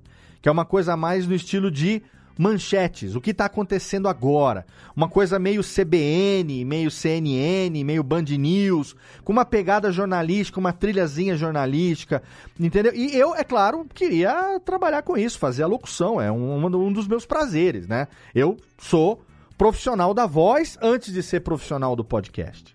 Então eu queria exercitar isso também, que eu já faço aqui, já faço no Classics, eu queria fazer isso também. E aí comecei a fomentar isso. E final do ano passado, falei, bom, eu vou fazer. Não sei como, mas eu vou fazer. E a minha ideia era fazer um podcast diário com notícias sobre o mercado de podcast. Aí, o, antes de ficar maluco, comprar domínio e chamar a Lana e o Thiago e todo mundo e deixar todo mundo louco com as minhas ideias, eu fui fazer algo que o tempo e o amadurecimento me ensinou, que é o quê? Pesquisa de mercado, benchmark, o que, que já tem, quem já faz. E aí, eu lembro que eu recebi um e-mail ano passado de um tal de Renato Bom Tempo me convidando para escrever artigos no Cast News. Léo, tem aqui o Cast News e tal. Eu sou Renato, não sei o quê. Você não quer. Mandou, começou a me seguir no LinkedIn, me adicionou e tal. Eu lembro que eu tinha visto alguma coisa sobre bicho de goiaba. Sabia que era uma empresa. Olha a noção que eu tinha, hein? Era uma empresa concorrente da radiofobia. Então, tipo assim, eu não posso dar trela pra esse nego porque ele vai roubar meus clientes. É concorrência, caralho. Concorrência é farinha pouca, meu pirão primeiro, entendeu? Corraine é muito meu amigo. Mas na hora de ganhar uma concorrência aqui, que, que, que vem pra radiofobia, não é pra É maremoto. aquela novelinha antiga infantil da Record, Amigas e Rivais. Amigos e rivais. A gente é concorrente, a gente não é rival. Mas na hora de uma licitação aí, pô, lógico que eu quero ganhar, né? Claro, porque não é só eu que quero ganhar. Tá aqui Lana, Thiago, né? Tem Jeff, tem Camila, tem Lucas, tem Du. Todo mundo que trabalha com a gente que se parar de entrar o cara minguar, acaba o emprego dessa galera aí. Então, e pelo contrário, a gente quer ganhar mais para poder expandir, trazer mais gente para equipe, tudo mais e tal. Muito bem. Mas a- a- o ponto todo não é esse. O negócio é que eu queria fazer e aí eu não sabia é, que passo dar. E aí eu lembro que eu fui atrás do Cash News e eu fui retomar as mensagens que o Renato tinha me mandado. E aí eu fui ver e falei, cara, hoje o Cash News, isso foi dezembro, né? De- novembro, dezembro, ali no Isso, finalzinho do ano, comecinho agora de 23. Um pouquinho antes, acho que, foi- não, acho que nem foi, acho que já foi agora, em- não lembro se foi agora em janeiro, foi finalzinho do ano, mas, mas foi nessa virada, como sempre nas, nas viradas, né, Renato? Foi Exato. na virada de 22 para 23. E aí eu falei, cara, Cast News já tá mais maduro, já tem coisa mais Brasil, tá menos replicar coisa lá de fora, tem uma estrutura legal, Instagram replica as notícias, tá com uma identidade visual bonita, tá profissional. Foi a mesma coisa que me fez, num outro nível, é, que me chamou a atenção quando eu chamei o Thiago Miro pra conversar lá em 2014 ou 15, Miro? Rapaz, o primeiro contato da gente foi em 2013 13. pra produção do livro. Então foi 13, é isso aí. Lá em 2013, quando eu falei, cara, eu preciso de alguém que me ajude a compilar meu livro, quem que vai me ajudar? Tem que ser alguém que tenha a mesma paixão que eu pelo podcast.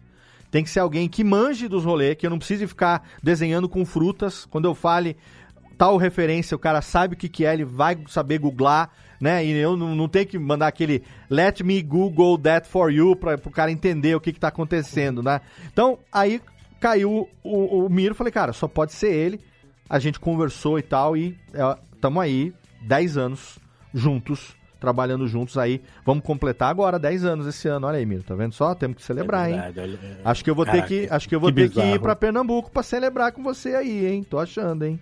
Tô achando que vai ter embora. alguma praia de Pernambuco aí que eu vou ter que dar, fazer o sacrifício de chamar a Natália pra passar um fim de semana no Nordeste. Tristíssimo. Triste, triste. Já vou pra Belém? Por que, que não vou pra, pra Recife também? Vou pra Recife também. Muito bem. Natália deve estar ouvindo, já fica a dica aí já. Daqui a pouco ela manda no, no chat do YouTube ali. E aí eu falei, não, então, eu vou chamar o Renato pra conversar, porque uma coisa que me chamou a atenção é, por que, que esse Cast News não tem um podcast? Se o cara, se a gente pensa meio que igual, ele tem uma empresa de produção que tem excelentes clientes também, assim como a gente tem na Radiofobia. É, ah, acabou, a Nath acabou de responder. Me chama que eu vou, Recife, top demais. Pronto, já tá aí, já aceitou já o convite. Miro vai ter que aguentar nós aí. Aí é bom que eu levo, eu levo o presente de Jadinha pessoalmente, senão daqui a pouco você vai brigar comigo que o, em vez de dar o presente dela ter nascido, eu vou dar o carro quando ela fizer 18, né? Vai ter que ser assim. Eu vou chegar com a chave já pra você falar, ó, isso aqui é de Jade pra compensar os 18 anos que eu não dei presente pra essa menina. E aí, eu falei, porra, se a gente, eu e Renato, se a gente pensa mais ou menos igual, eu, eu acredito que assim como eu tô pensando que o Cast News poderia ter um podcast, ele já deve ter certamente pensado nisso em algum momento. E tem alguma razão pela qual isso, isso não aconteceu. Eu só vou saber disso se eu chamar ele pra conversar. E aí nós marcamos uma, uma call, foi o nosso primeiro contato, né, Renato? E aí Isso mesmo. você me explicou. Falou, cara, é o que eu mais queria. Só que não é a minha pegada, essa pegada de produção. Porque uma coisa é você receber o material do cliente lá, editar e tal, não sei o quê. Outra coisa é você pensar nessa produção de ponta a ponta que precisa, não é só pegar as notícias que estão saindo lá, jogar num docs e falar, não, isso aqui eu vou, vou, vou narrar e vou jogar no feed.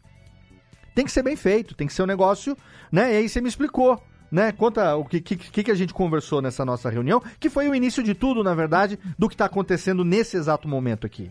Ah, então Exato. o Renato ele tinha planejado alguma coisa, não era tipo casa de padeiro, espeto de pão. Não, é boa. Não, é- Exato. é- é boa. Realmente, a, a- a- o podcast ele fazia parte da- do, do meu, do, do meu tripé de comunicação quando a gente passou para essa fase mais profissional do, do Cast News, que veio o portal. Daí Eu falei, gente, agora a gente vai. Nós vamos pensar aqui em três frentes. Vai ser a newsletter, mantém, é o que está funcionando, é o carro, até então era o carro-chefe. A gente vem com o portal, sabe, de notícias, e nós vamos ter um podcast. Isso aí Uhum. tava, assim, já tava pronto. é- era- Decidido. Era, era, está decidido, era, era essa a verdade. O, o portal, como eu falei, sei fazer, sentei e fiz. O, o podcast, sei fazer. Quero fazer? Não, não quero fazer. Entendeu? Porque não é a minha vibe. Eu não sou esse produtor de conteúdo, entendeu? Uhum. Essa. Eu não, eu não sou essa. Eu, eu, eu, assim, o Léo vejo ele muito dessa forma, né? Ele é um produtor nato de conteúdo, entendeu? Assim, ele tá aqui, ele toca quatro, cinco projetos, ele tá. em- E eu não sou essa pessoa. E eu, assim. E os, pro- os meus projetos, principalmente esses projetos que, que, que a gente toca, como o, o, né, o Léo falou muito bem, que a gente tá visando uma outra coisa que não é a grana, é, é, é, sabe, é alguma coisa diferente, é mostrar ali alguma coisa, é, é talvez uma contribuição para o mercado. Sabe, Se não tiver muito organizadinho, eu simplesmente não faço, entendeu? E Fazer também por tem fazer, a, afirmação de autoridade que tem a ver com a reputação, né? Você vai Exato, fazer um negócio e- e- merda, e- falar, olha, tá vendo? Puta, a gente achava que esse cara, ah, olha que merda que esse cara tá entregando, puta que pariu. Ex- Você não assim, pode correr e- esse risco, né? É, e assim, então, tinha a opção, por exemplo, de, de- de que eu pudesse ser o host, por exemplo, e, cara, não é a minha vibe, assim, o, fato de conseguir falar e tudo, mas não é o que, e assim, e principalmente porque não é um podcast conversado, entendeu? Se, fosse, Uhum. se fosse um podcast de, de entrevista, talvez eu me arriscaria, pô, vou chamar pessoas para conversar, eu acho que é alguma coisa que dava para fazer, assim, não, mas é uma coisa que envolve é, um, um tipo de, de, de técnica de locução, entendeu? Que não é a minha vibe e eu não achei ninguém. Eu procurei, a gente fez estudos, entendeu? Uhum. No, no, no Bicho Goiaba. Pô, gente, vamos trazer esse cara, tem essa jornalista, pode ser isso. Mas eu nunca encontrei. E se eu não encontro, e se eu não estou satisfeito, eu simplesmente não faço. Então eu guardei esse projeto na gaveta. Falei, cara, tá aqui, já tá bom demais, já tem um trampo no, no, no portal. Isso aqui eu penso depois, sabe? Uhum. Eu- a gente tentou umas duas vezes no Bicho Goiaba, viu? Assim, vai, tenta aqui, não sei o quê, mas não achamos. Por isso que eu achei, quando você veio com a pergunta, eu achei fantástico, porque assim, cara, realmente, cara, como que vocês não têm um podcast? Faz todo sentido, cara. Você tem uma empresa de produção do podcast, porque eu nunca achei o projeto, sabe, que me Uhum. encantasse, que fizesse, caraca, é isso aqui que eu é isso aqui. Não achei esse projeto, entendeu? Sabe? Não é só cuspir as notícias em áudio, não é Isso, isso. Tem que ter um projeto, tem que ter uma, sabe, como eu, como eu penso né, as coisas, eu sempre a- a- a- pensei dessa forma. Aí quando você veio, eu expliquei isso, né? Porque eu não tinha achado, que eu, que eu queria ter, mas eu não achava a forma de, de, de levar o projeto para frente e tudo. E aí você veio com uma sugestão fantástica, cara, mas então a gente pode fazer. A gente Sim. aí eu falei, é isso mesmo, a gente pode fazer. É, tá aí uma, uma, uma parceria que nasce fácil, né, de um projeto. Porque se tem uma coisa que a gente gosta de fazer, né, é, é projetos, entendeu? Exato. Eu gosto do projeto podcast, entendeu? De estar ali, de pensar, de poder organizar. Eu não quero é ser essa voz, eu não quero ser esse, porque não, não é aqui que tá né, a, a minha forma de pensar. E quando você trouxe a, a, a ideia de, calma, então aqui, a gente pode juntar forças, então, tá? porque daí você me explicou isso também, né? Que tinha essa vontade, que tava, que tava olhando os podcasts né, gringos, que fazia. Para aqui nós temos uma junção. Eu tenho. Porque, e aí é, é legal que a gente volta para aquele. Né, para aquela conversa de, pô, mas aí a- como é que funciona esse trem de concorrente trabalhando junto? Funciona assim, não é? E a gente, Sim. nesse projeto a gente junta forças e lá no e lá no, no orçamento a gente é, é, é briga de foice no escuro. Entendeu? É assim que funciona, entendeu?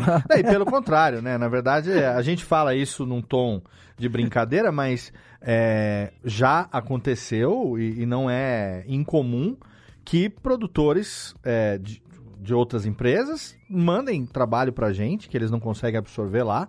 Já recebi trabalho, o cara falou, Léo, tem um cara, um cara que não encaixa pra gente, tem algum editor seu aí disponível e tal, tenta negociar um pouco melhor com eles, manda pra cá. Tato e Mauri, por exemplo, lá da Rede Geek, cara, são parceiros que o estúdio da Rede Geek é a sede da Radiofobia em São Paulo, é onde eu fico quando eu vou pra lá, é onde eu gravo os meus clientes de videocast. É, cara, tem, tem contratos esse ano, a gente fechou, dobrou o contrato da SAP do ano passado, fazendo os longe de casa lá no estúdio da Rede Geek. E ganhamos, ga- ganho, ganho mais eu, ganham mais eles. Então é sempre uma relação de ganha-ganha, entendeu? Mesma coisa agora. Eventualmente você vai receber um negócio, fala assim, Léo, tu pintou um negócio aqui pro bicho de goiaba que não é a nossa cara. Vou passar pra radiofobia. Mesma coisa ao contrário. Chegou um negócio na radiofobia, cara. Tem algum editor aí que você consegue mandar aqui pra gente poder fazer? Isso nun- nunca vai ser impedimento pra gente fazer alguma coisa que seja pra um bem maior. Então, o- o- a ideia do Cast News foi essa. Eu falei assim, eu vou fazer. De, de, de qualquer maneira, eu vou fazer. Eu falei, esse ano eu quero fazer um projeto de notícias para podcast. Agora, se eu vou fazer com a parceria de um portal, de uma ferramenta que já ganhou reputação, respeito ao longo desses últimos dois anos, que já tem uma estrutura legal, ou se eu vou começar do zero e aí criar uma concorrência escancarada para essa ferramenta, depende de saber se a gente vai ou não azeitar aqui as nossas, os nossos objetivos em comum. E, para nossa sorte, né, a gente tem pensamentos bastante parecidos em uma série de coisas. Rapidamente entramos num, num- num acordo, num, dena- num denominador comum. E assim, foi rápido, né? Da nossa primeira reunião até o piloto do Cast News foi 10 dias. Duas semanas, não, duas semanas, foram duas semanas certinho. Do momento que você acionou, a gente conversou, já criamos o nosso grupo de produção no Telegram, já acionei Lana e Miro, puxei da Radiofobia pra gente, Camila também puxei como designer pra gente, aí você já veio, você com Bruna, com Easy, juntamos todo mundo já, Deu três, quatro dias, a Lana já estava escrevendo notícia, a gente já estava com o Trello funcionando, Tiago voltou, aquele tesão do mundo podcast. Paute- Pauteiro de mão cheia. Pauteiro viu? pra caceta. Foi tudo bem rápido mesmo, assim, eu, eu, eu me peguei pensando assim, na primeira semana, assim, cinco, seis dias, parece que já era, era o ritmo normal, como se a gente já estivesse trabalhando junto faz tempo. E a gente pensou, num primeiro momento, em fazer diário. Ah, A gente- essa era, essa era a primeira abordagem. A foi isso, primeira na verdade, abordagem a gente, foi. A gente ficou, a gente ficou com essa, com essa ideia do diário durante uma- os primeiros cinco dias. Toda semana a Foi. gente, a gente voltou, assim, não é, é diário, é diário. Mas aí, Antes aí de- Antes mesmo de bater o martelo, que ia ter a parceria das duas empresas, o Léo tinha falado comigo sobre a ideia e tal, e chegou a falar pra mim, a gente vai fazer de qualquer jeito, é, o, o podcast vai sair do papel, e ele falou da ideia do diário, e eu, eu também cheguei a duvidar já na época, falando que ó, eu não acho que a gente dá conta ainda de criar conteúdo para um podcast diário, né? Uhum. Porque, principalmente porque a gente não quer só ficar replicando notícia estrangeira, tem que, tem que caçar e criar notícia da podosfera brasileira e não acontece tanta coisa assim a ponto de virar uma notícia, sabe? É. Nesse sentido aí, eu sempre concordei com o Léo. Eu sou uma pessoa muito otimista, tanto que eu tenho É. otimista tatuado nas minhas falanges, né? Oh, Que é uma é. das minhas características principais. Então, quando o Léo apresentou o projeto pra gente, eu pensei, quer saber? A gente dá conta. Sim. É diário? Cinco minutinhos diário, a gente vai fazer acontecer, vai funcionar. Dá sim. A Lana nunca duvidou disso, eu sei que vocês nunca duvidaram, mas é tipo assim, pô, vocês sabem que vindo de mim, é o cara louco o suficiente, se o Léo, se o Léo quiser, vai fazer, foda-se. E a gente vai fazer e faz. E eu também Ah, não sim, duvidei. tem- tem né? um ponto- Então, mas, mas eu fui aquele que cheguei e falei, olha, tô muito feliz de ver todo mundo empolgado com o podcast diário, mas agora a- o bom senso fala mais alto e eu acho que nesse primeiro momento, então, a gente deve focar num podcast semanal que pode ter a, me- então, a mesma periodicidade da newsletter, a entrega do podcast pode coincidir com a entrega da newsletter, ou seja, segunda-feira de manhã. A gente passa a alimentar o site com mais frequência e ao invés da gente replicar notícias, nós vamos fazer o trabalho jornalístico de criar as notícias. que nada mais é do que trabalho jornalístico. Você pega o fato e você pega ele e transforma ele em notícia. Então isso pode ser tanto ah, executivo de parcerias do Spotify é desligado e não sei o quê, como Tiago Miro estaciona o seu carro na orla de, de Recife. Entendeu? Foi a partir daí que eu comecei a visualizar de realmente dar certo, inclusive futuramente o podcast virar diário. Porque quando eu escrevia, por exemplo, coisas sobre podcast para o mundo podcast, eu gastava muito tempo escrevendo e eu queria fazer de uma forma. A pessoa que nunca ouviu falar de podcast na vida vai ler isso, vai entender o que está acontecendo. E não era a proposta para o Cast News, né? A gente tem que fazer as coisas rápidas e criar notícia até desse tipo de Tiago estacionou um carro em boa viagem. É, exato. E assim. Eu claro queria que... fazer uma observação aqui de quem Observe. veio de fora. Observe. Vocês, vocês aprofundaram bastante o, a produção. Vo- Vocês pensam assim, o podcast, considerando todas as- as histórias de início, que elas têm muitas coisas em comum, como o Renato come- comentou mais cedo, vocês têm essa visão de que o podcast ele é um produto artístico também? Lógico. Principalmente muito no começo de vocês. Porque vocês contando todas as histórias assim, ele tem, tem algumas características de. Sabe aquele pessoal de banda que começa? Então é uma banda Uhum. autoral, vamos escrever nossas músicas e tal. Sim. Aí daqui a pouco encontra um cara que é um produtor local, daqui a pouco está se comunicando com as bandas para poder fomentar um- um- um- alguns eventos juntos. Então, quando vocês contam, tem muito isso. Né? A, a característica dos programas, algumas coisas que elas são autorais. Eu olho ali pro, pro Radiofobia Classics do do do Léo, é um projeto autoral dele que, sabe, é colocar todas as minhas ideias artísticas de um, um- um segmento, que é o segmento musical que eu gosto muito de colocar ali. Tem a, Uhum. Alana, a Alana escrevendo pauta agora também. Ah, o Thiago lá com, com o Mundo Podcast. Mesmo com as fotografias do Thiago lá do, do, do- dos dinossauros, Isso. é um fotógrafo para estilo que está pronto ali. Né? Então, se quiser, se quiser é, monetizar aquela, aquela coisa toda daquela produção que ele faz, é, é muito, é, tá pronto para fazer, tá, tá pronto para vender. Então, é essa percepção que eu tenho de, de, tipo assim, tem todo mundo uma veia artística, porque o podcast brasileiro também tem esse, esse caráter dessa produção com, com, com temáticas, é, com, com, com som de fundo, uma, uma boa sonorização. Uhum. E como o Renato disse, que é o que ele. né, a parte de, de montar tudo é a parte que eu gosto. Depois, quando o negócio já está padronizado, coloca para alguém tocar. Sim. E fica aquela coisa de, de, de ser rotativo. É, é, existe, existe ainda muito esse, esse espaço, como é que vocês pensam, de pegar, de, de, de olhar como uma produção artística ali do começo, como foi o Jovem, o Jovem Nerd, que foi citado no início, né? Uhum. Que eram amigos ali conversando sobre determinados assuntos. É meio que uma bola de sábado, para quem não joga bola, né?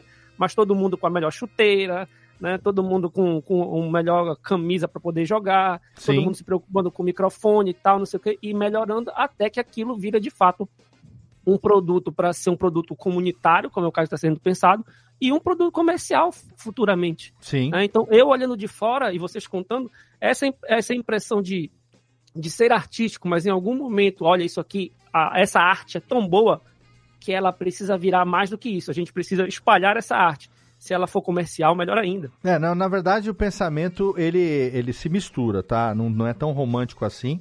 Mas a primeira coisa que eu falei pro Renato foi: se a gente fizer um podcast de notícias, se- seja diário, semanal, enfim, esse é um produto altamente monetizável. Ponto. É altamente monetizável. Então a gente pode começar assim. Segunda-feira, 6 de março de 2023. Eu sou Léo Lopes e tá no ar o quinto episódio do Cast News, trazido até você num oferecimento de Alura, cursos de tecnologia. Entendeu? Ele é altamente monetizável porque isso o James já faz lá no podnews.net. Eu posso vender pacotes de quatro edições, de dez edições. Eu posso falar, quer, quer anunciar no Cast News para uma edição, custa X. Para quatro edições eu te faço um desconto.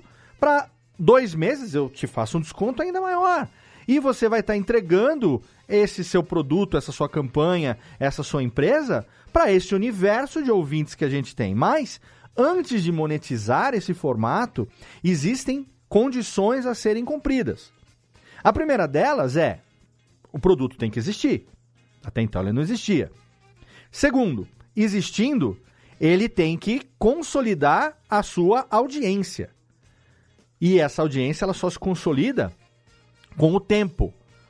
Quando a, a gente está agora, no dia do lançamento desse podcast aqui, 6 de março de 2023, a gente acabou de colocar no ar o Cast News episódio 5, que na verdade é o sexto, porque teve o piloto, mais cinco episódios. Então, é um mês, um mês e meio, um mês e uma semana que a gente está no ar. A gente tem até o meio do ano para consolidar essa audiência. Até o momento da gravação desse episódio aqui, o, o episódio que teve mais downloads até agora teve mil- 1.200 downloads, que foi o número 1. E todo dia aumenta um pouco, todo dia cresce um pouco. À medida que um programa novo entra, um ouvinte novo chega nesse programa e descobre que tiveram mais cinco e o programa é curto. Ele pode ficar por dentro do que aconteceu no último mês, fazendo o download dos últimos quatro, cinco episódios e rapidamente, em uma horinha ali, ele fica por dentro do que aconteceu na podosfera mundial. Entende? Então a gente está começando a engatinhar criando isso e isso faz o programa ser e em breve será, inclusive a gente já está aí, é, no momento que nós estamos aqui, você já está vendo a arte desse programa quando ele estiver indo para o ar, a gente está já com uma remodelação, foi, foi um mês o que levou para a gente mudar já a identidade visual do Cash News. Se você entrar lá no LinkedIn, já tem página da empresa, que não tinha até então né? O Renato falou, Léo, eu já tô com a identidade visual nova, com uma agência já engatilhada. Vamos fazer uma reunião, a agência já vem com a apresentação, apresentou, adoramos. O resultado é isso que você tá vendo aí agora. Uma cara de hard news, uma coisa profissional, uma coisa que não fica devendo em nada. E eu só posso dizer com orgulho do, do trabalho que o Renato fez. Quero até que ele fale do, do- da agência, do designer que fez lá a apresentação pra gente. Vale o jabá aqui com todo o mérito. Quem sabe na próxima ele dá um desconto pra nós. É, sempre um merecido aqui, viu? né? Um descontinho é sempre bom. Mas, cara, é- é- é, assim, a gente chegou a conversar na nossa primeira call sobre essa mudança que o Renato já tinha encomendado e a gente não tinha visto ainda. E quando ela veio, a apresentação superou as expectativas, porque ela entregou um negócio que fala, cara, esse era o tesão, era isso que eu queria para a identidade visual, porque a identidade sonora que eu criei com a aprovação, obviamente, do Renato e da, do- da equipe toda. Todo mundo aprovou o piloto, né? Por mais que a produção, o diretor de produção seja eu, a- a, mente por trás da produção seja a minha, mas somos uma equipe onde o episódio fica pronto, o grupo ouve. A Lana fala, Léo, você errou uma palavra. Ali era para ter inter, interpere e você leu intérprete. Eu vou regravar? Vou gravar o adendo?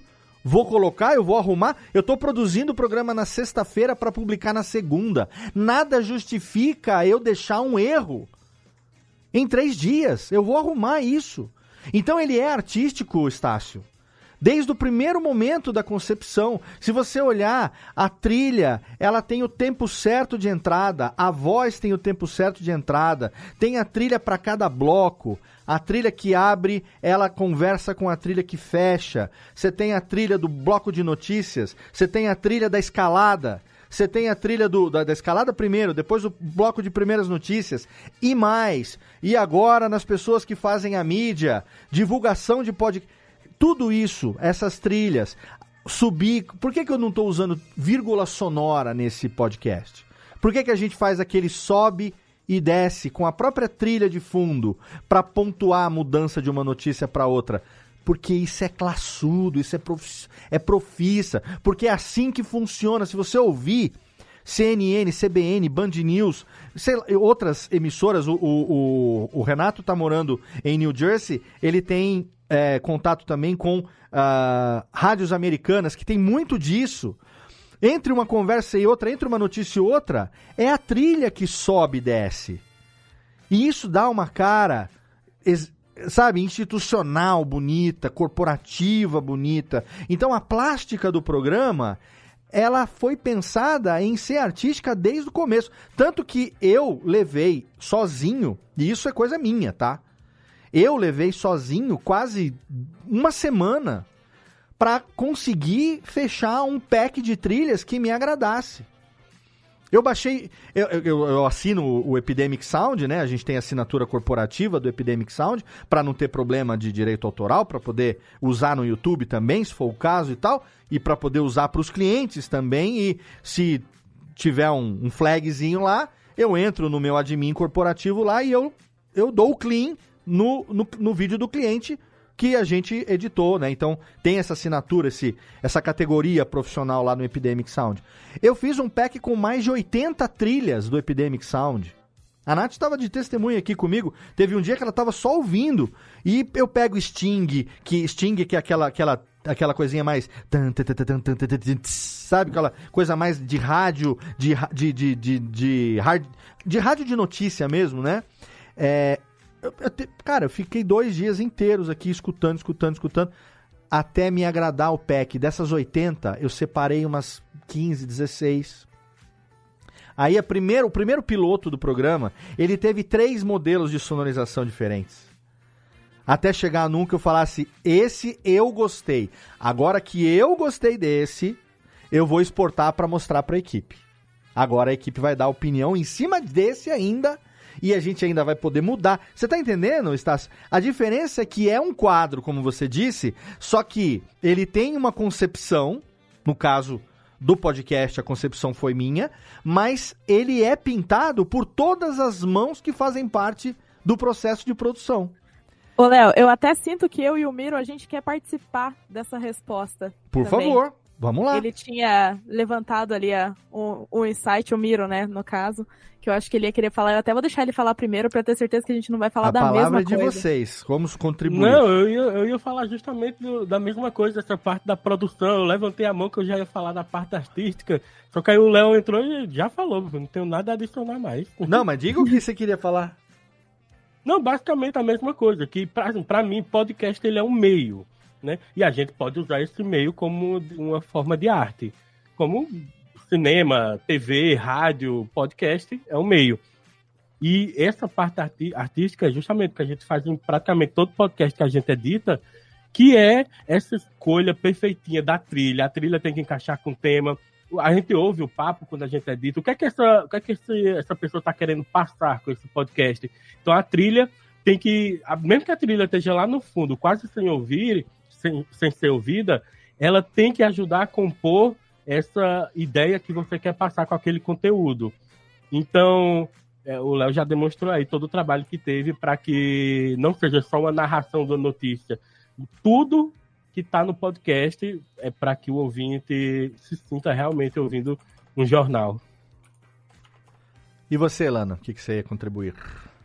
Não, eu ia falar que assim, pouca gente considera às vezes o texto como uma expressão artística. Mas aí eu, na minha posição de redatora, roteirista, jornalista, eu tenho que discordar. Uhum. Porque é. Tem toda uma confecção por trás dessa parte também. Inclusive, eu queria falar isso eu e o Léo, a gente no, no piloto, antes mesmo do, do piloto beta ainda, né? Antes uhum. da gente realmente começar a publicar, a gente bateu cabeça algumas vezes, porque ele tinha a visão dele muito bem definida, mas quando ele passou o briefing para mim, eu acabei deixando mais jornalístico e menos é, comunicador, assim. Uhum. Uh, a minha versão inicial do programa na minha cabeça, ele tava bem engessado. E o Léo falou: não, Lana, isso aqui não vai funcionar. Tem que estar tá menos engessado, isso aqui tem que estar, tá, ó, tem que levar em conta a característica do, do comunicador, né? Que no uhum. caso é o Léo, obviamente. Ele tá aí ah, na, nessa. nessa. nesse business já faz, né, um milhão de anos. Hum. Então, é, Fui ofendido, mas tô no lucro, obrigado. É, tudo bem. Eu lembro, teve, teve um dos textos, inclusive, que a Lana pediu pra eu dar uma olhada, pra só ver se tava tudo escrito certinho e tal. E eu olhei ali e falei, Holanda, eu mudei uma palavrinha ou outra porque eu tava lendo, imaginando a voz do Léo na cabeça. Eu acho que essa palavra aqui vai ficar melhor e tal. É, e uma das e, coisas e... que a gente se preocupa é isso, só completando a parte do texto. Hum.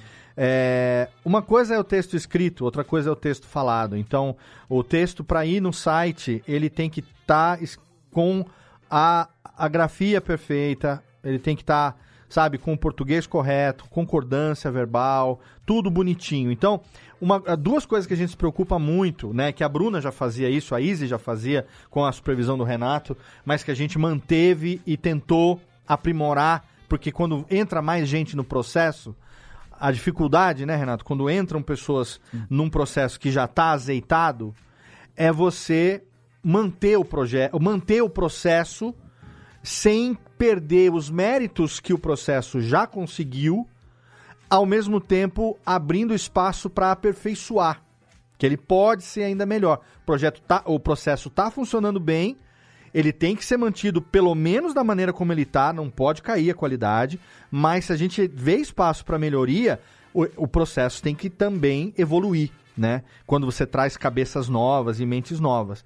Então, uma das coisas foi o texto, primeiro, atualização diária, se possível mais de uma vez por dia. Segundo, não se restringir a notícias que já foram passadas, mas criar notícias. Então, o Tiago, a Lana, a própria Izzy, Bruno, todo mundo, né? Todos nós. A gente vê, a gente começou a rastrear, a gente criou um, um banco de personalidades, pessoas físicas e jurídicas, é, programas e canais que estão movimentando a mídia no dia a dia, estão fazendo a mídia acontecer no Brasil no dia a dia, porque já tem muita coisa acontecendo lá fora, sendo noticiada que a gente pode replicar. Mas e aqui? O que está acontecendo aqui?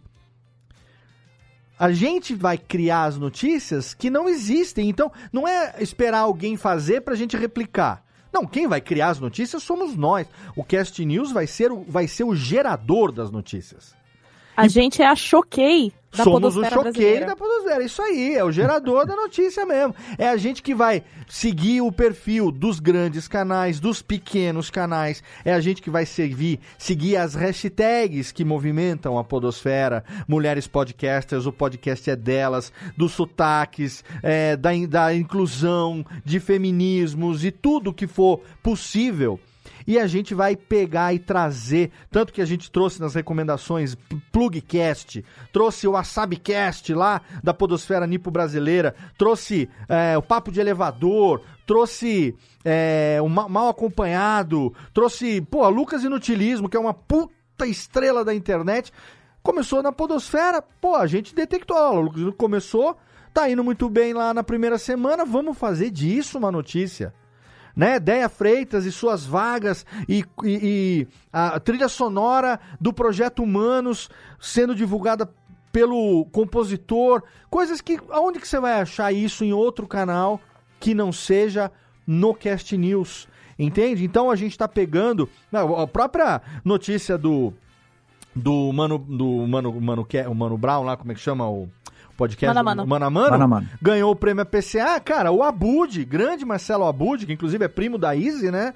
É jornalista, amigo, publicitário, cara de longa data, que fez lá um- uma puta de uma divulgação do Cast News no Olá Curiosos, lá com o Marcelo Duarte, que inclusive já digo aqui, 350 radiofobias, no 351, primeiro programa da nosso, do nosso início da escalada de comemoração de 15 anos, vai ser com Marcelo, Marcelo Duarte do Guia dos Curiosos. Gravação vai ser no dia 13 de março, já a, anote aí na sua agenda que a gente já vai ter essa gravação aí marcada. Puta, a Bud foi lá, fez uma puta de uma divulgação. Pegamos lá a, a, a, notícia do podcast da Anitta Efraim, que é filha da Rosana Herman. Eu só descobri aquilo porque eu sigo a Rosana e a Anitta no LinkedIn. A Anitta publicou a entrevista sobre o Cal Hambúrguer, a Rosana republicou aqui no LinkedIn dela. Na hora eu peguei o link, mandei no nosso grupo de produção. Falei, temos notícia aqui. Porque esse podcast da, da comunidade israelita falando a respeito né, de, de, de holocausto, de antissemitismo, não sei o quê. Precisamos noticiar isso aqui. Então, a, a gente está fazendo o Cast News hoje com um tesão muito grande, porque as coisas estão. o reloginho está funcionando e, e, e, a gente vê que esse reloginho está começando a, a, se mexer numa velocidade que é muito provável que num futuro não tão longe do que a gente imagina, a gente acabe tendo que fazer dois por semana, quem sabe, até a gente fazer o podcast diário em algum momento. Vai chegar um momento que essa necessidade vai acontecer. As notícias estão aí, é esse que é o ponto. As pessoas nunca se trabalhou tanto com podcast. Porque se, se você nunca teve tanto podcast produzido, você nunca teve tanta gente ouvindo, né? Significa que te, nunca teve tanta gente trabalhando com isso. Quem são essas pessoas? Entendeu? Que nem a gente tá fazendo agora com o Renato. Né? É. Qual é o habitat delas? O que, que elas comem? Como é que elas se reproduzem? Vamos atrás da informação. E, e, só completando aqui, Léo, sobre essa parte artística que envolve as pessoas também, né? Que o Vitor tá, tá, trazendo aqui. Porque eu acho que, se a gente for pensar, eu acho que foi muito providencial o seu exemplo de música, né? E trazer para nós a, a, parte artística e, e, trazer a música. Eu acho que a música é um bom exemplo para isso. Que às vezes, por exemplo, uma banda, como você mesmo citou, uma banda pode ter músicos virtualmente maravilhosos e excelentes músicos, mas elas não conseguem fazer sucesso, porque aquela junção, aquele encaixe, muitas vezes ela não, não, não traz o sucesso. Mas você olha para os músicos, esse aqui é um excelente guitarrista, esse aqui é um batera maravilhoso, mas não, não funciona.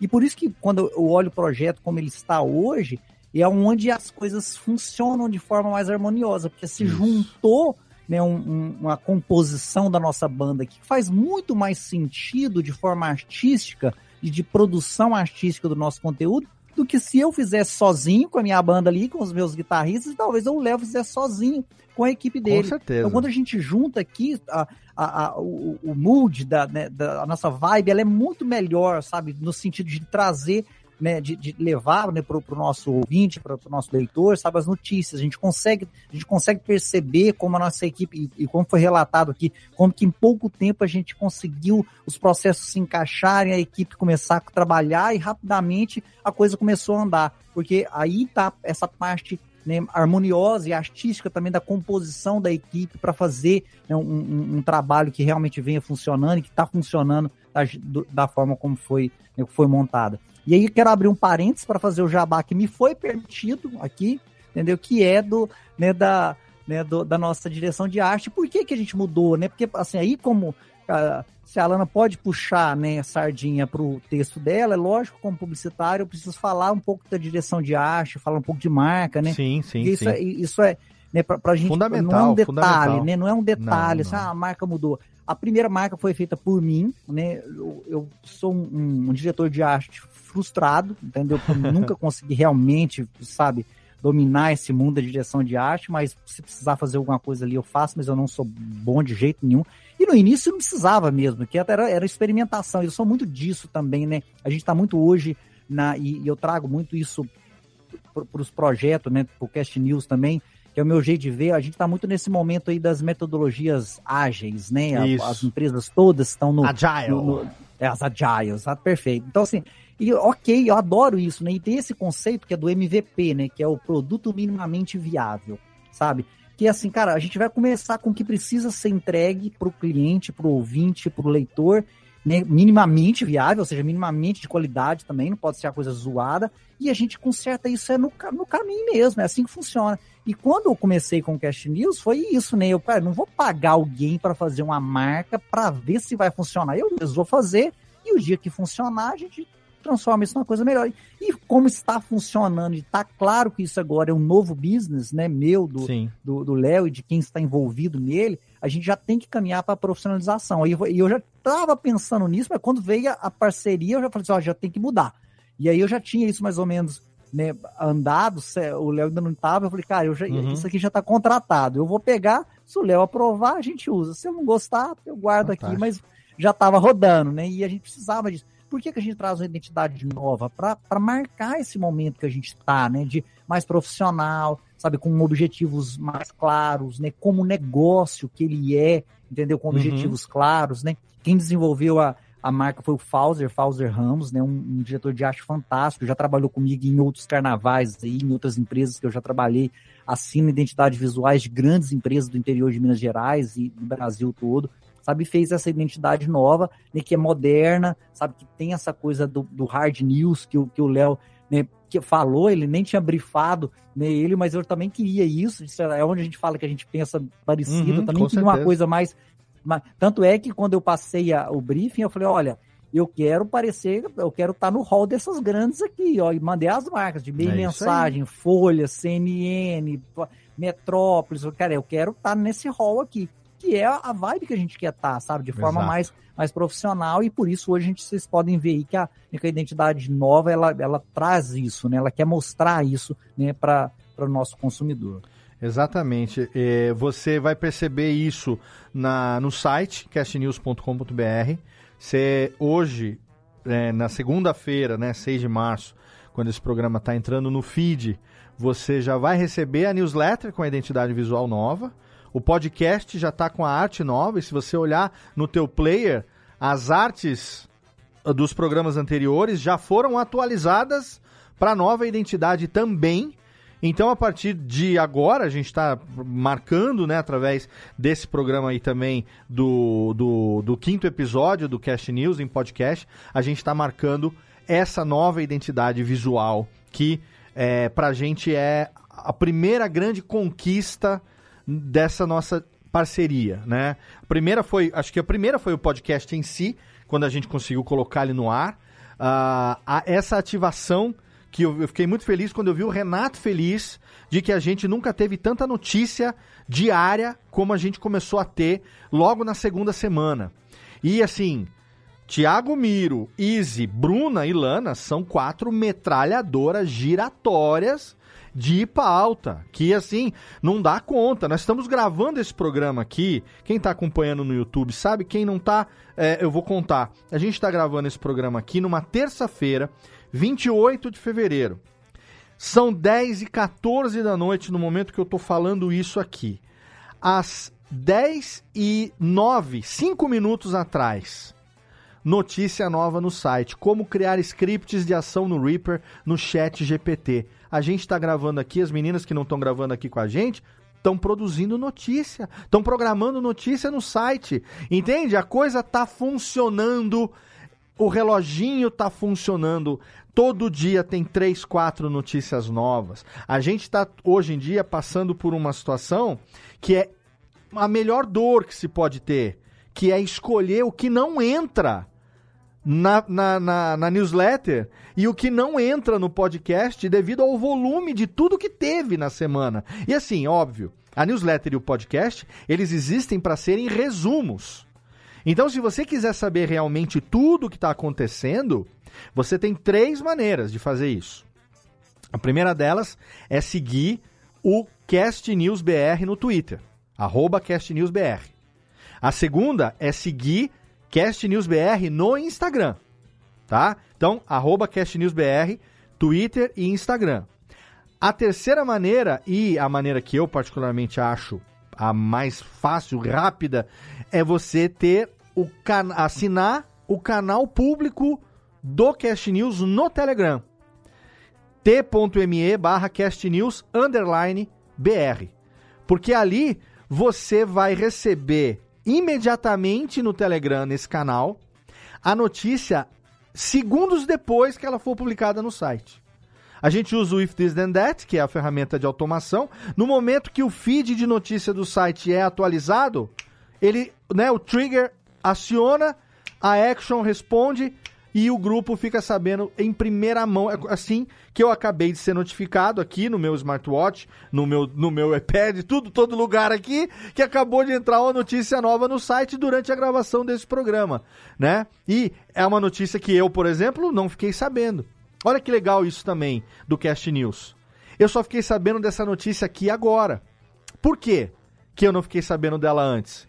Porque eu não preciso ficar sabendo dela antes. Eu não sou gerente de conteúdo, eu sou diretor de produção.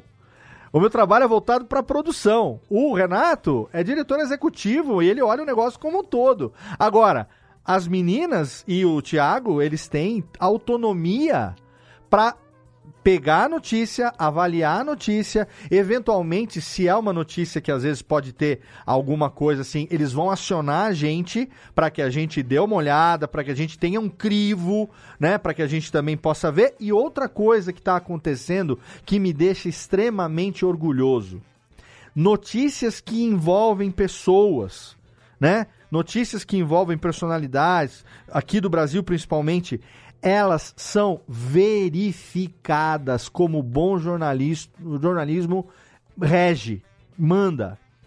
Ah, a, o, o, o- a Domênica é, resolveu mudar esse ano a campanha hashtag o podcast é delas, que geralmente acontece em março, que é o mês do Dia Internacional das Mulheres. Esse mês não vai acontecer. Vai acontecer em outro mês. Ela falou, recebemos uma, um Twitter, ah, recebemos um e-mail. Ah, alguém recebeu esse e-mail para noticiar? Não, não, não, não. Nós vamos entrar em contato com a Domênica. A Domênica é amiga nossa. Dô, tudo bem? Pode dar uma entrevista pra gente, pra gente pegar umas aspas suas, pra gente pegar essas aspas suas e colocar numa matéria exclusiva no Cash News, como fizemos com o Mal, no Mal Acompanhado, como, como fizemos é, com a Deia, com a Deia, com a Aline é, é, Hack pra falar sobre é, feminismos e podcasts. A gente tem contato com essas pessoas.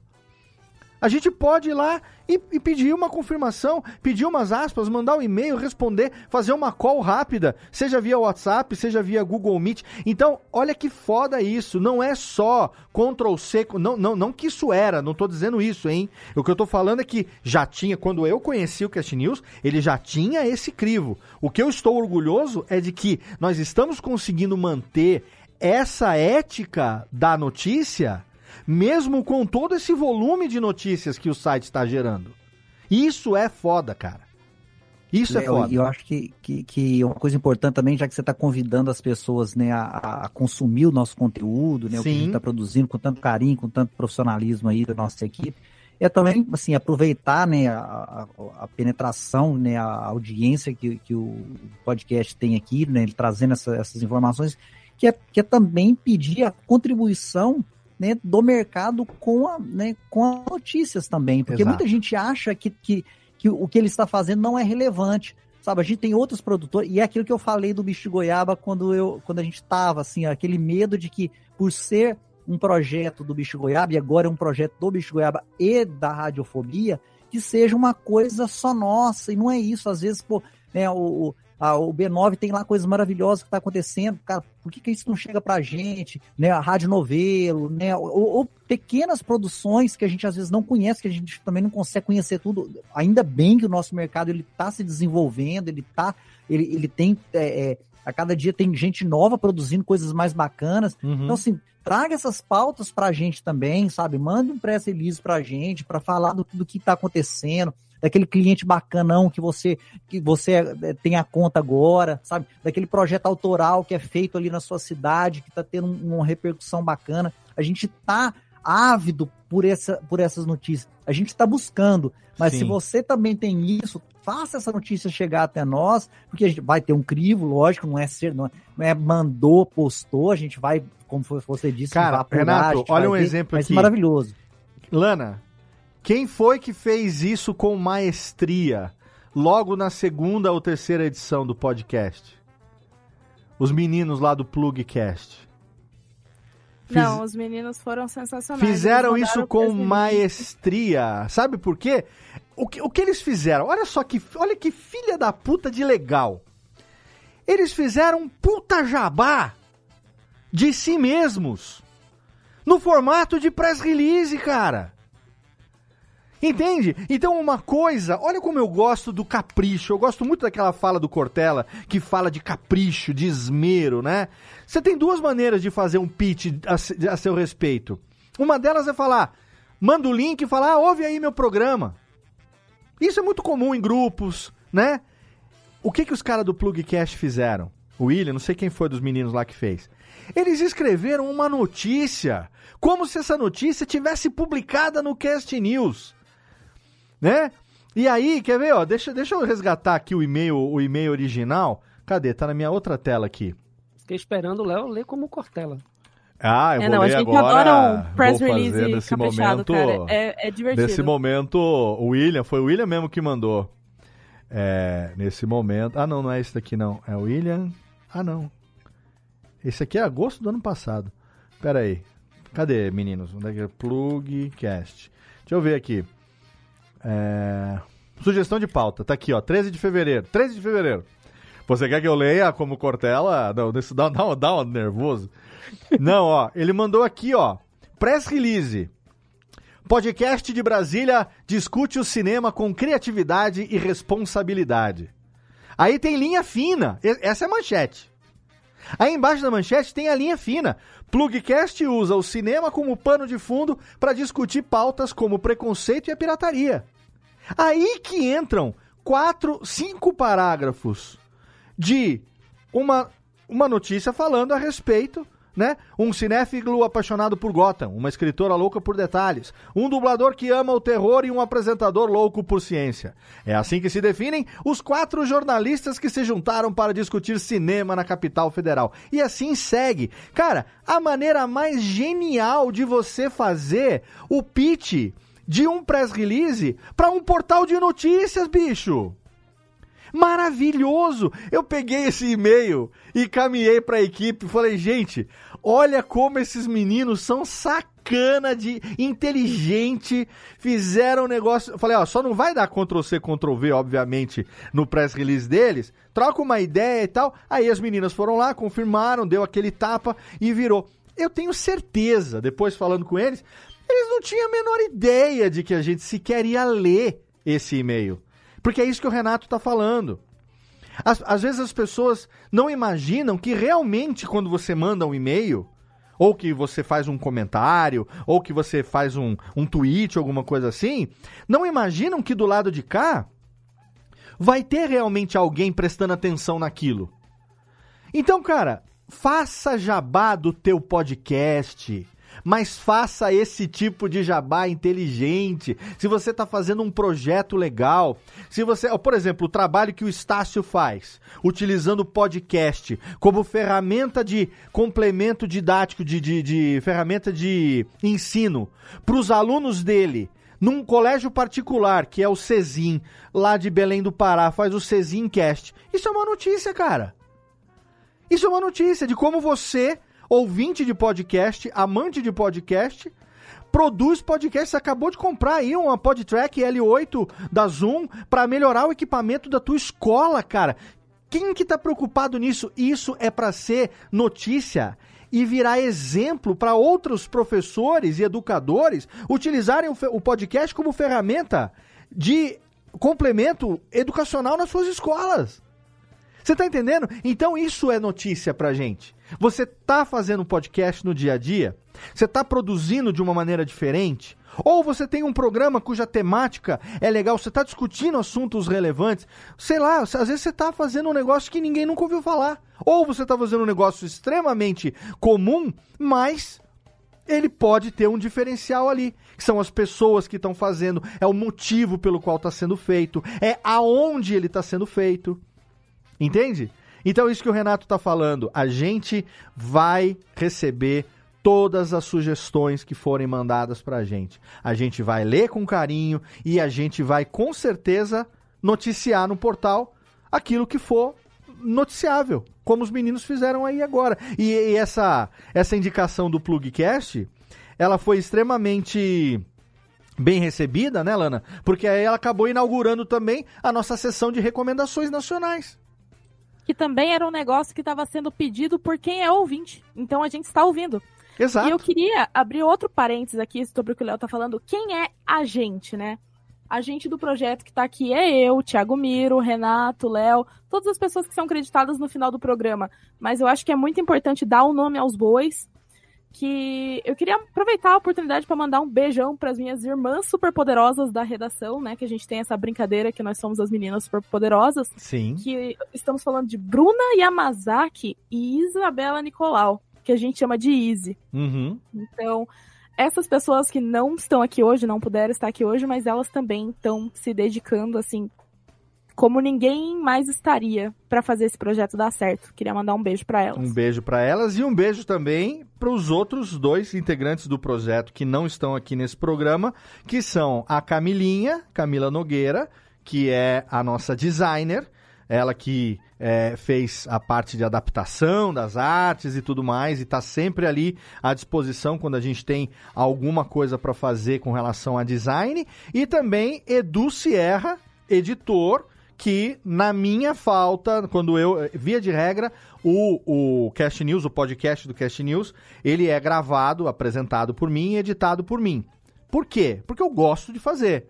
Agora, tem, tem situações que não dá pra fazer. Até agora eu fiz. Até esse aqui, não, os cinco, já fui eu que fiz.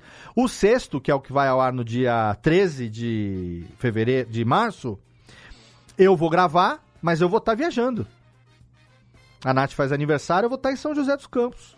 Eu vou gravar naquela situação Simone Clias, com a cara enfiada no guarda-roupa do hotel, com o meu microfone dinâmico e o meu H4N. Vou fazer a locução. Você não vai perceber que eu tô no guarda-roupa do hotel, porque o guarda-roupa do hotel é o melhor booth de gravação que a gente tem fora de casa. E quem vai editar? Do Sierra, que é o nosso editor. É, quando eu não posso editar o Cash News, é o Du que edita. Então, a gente tem uma equipe. E assim, só começando, né? Eu e Renato, a gente está conversando bastante, né, Renato? A gente está aí no processo aí de processo seletivo. A gente vai trazer mais pessoas para a equipe. E à medida que a gente consiga daqui a pouco fazer o projeto, vender o Cast News também. Nós não vamos vender o Cast News, tá? tá? A gente, o que eu quero dizer é vender espaço publicitário dentro do Cast News, conseguir realmente fazer com que marcas se interessem em utilizar essa vitrine, essa janela. Né, que vai estar tá entregando aí semanalmente para milhares e milhares de pessoas, tanto a newsletter impressa quanto o podcast em áudio, à medida que a gente começar a ter também esses ganhos dessa nossa, nessa, dessa nossa empreitada, a gente vai reinvestir isso em melhorar a nossa estrutura, trazer mais gente para a equipe, aumentar periodicidade de publicação, futuramente aumentar a periodicidade do podcast e outros projetos aí que a gente aqui não vai nem ter tempo de falar em detalhes. Mas eu quero que você, Renato, para a gente chegar aqui nos minutos já derradeiros do, do nosso episódio, é, conte um pouco dessa ideia que a gente também compartilha, que é de é, resgatar os eventos de podcast no Brasil.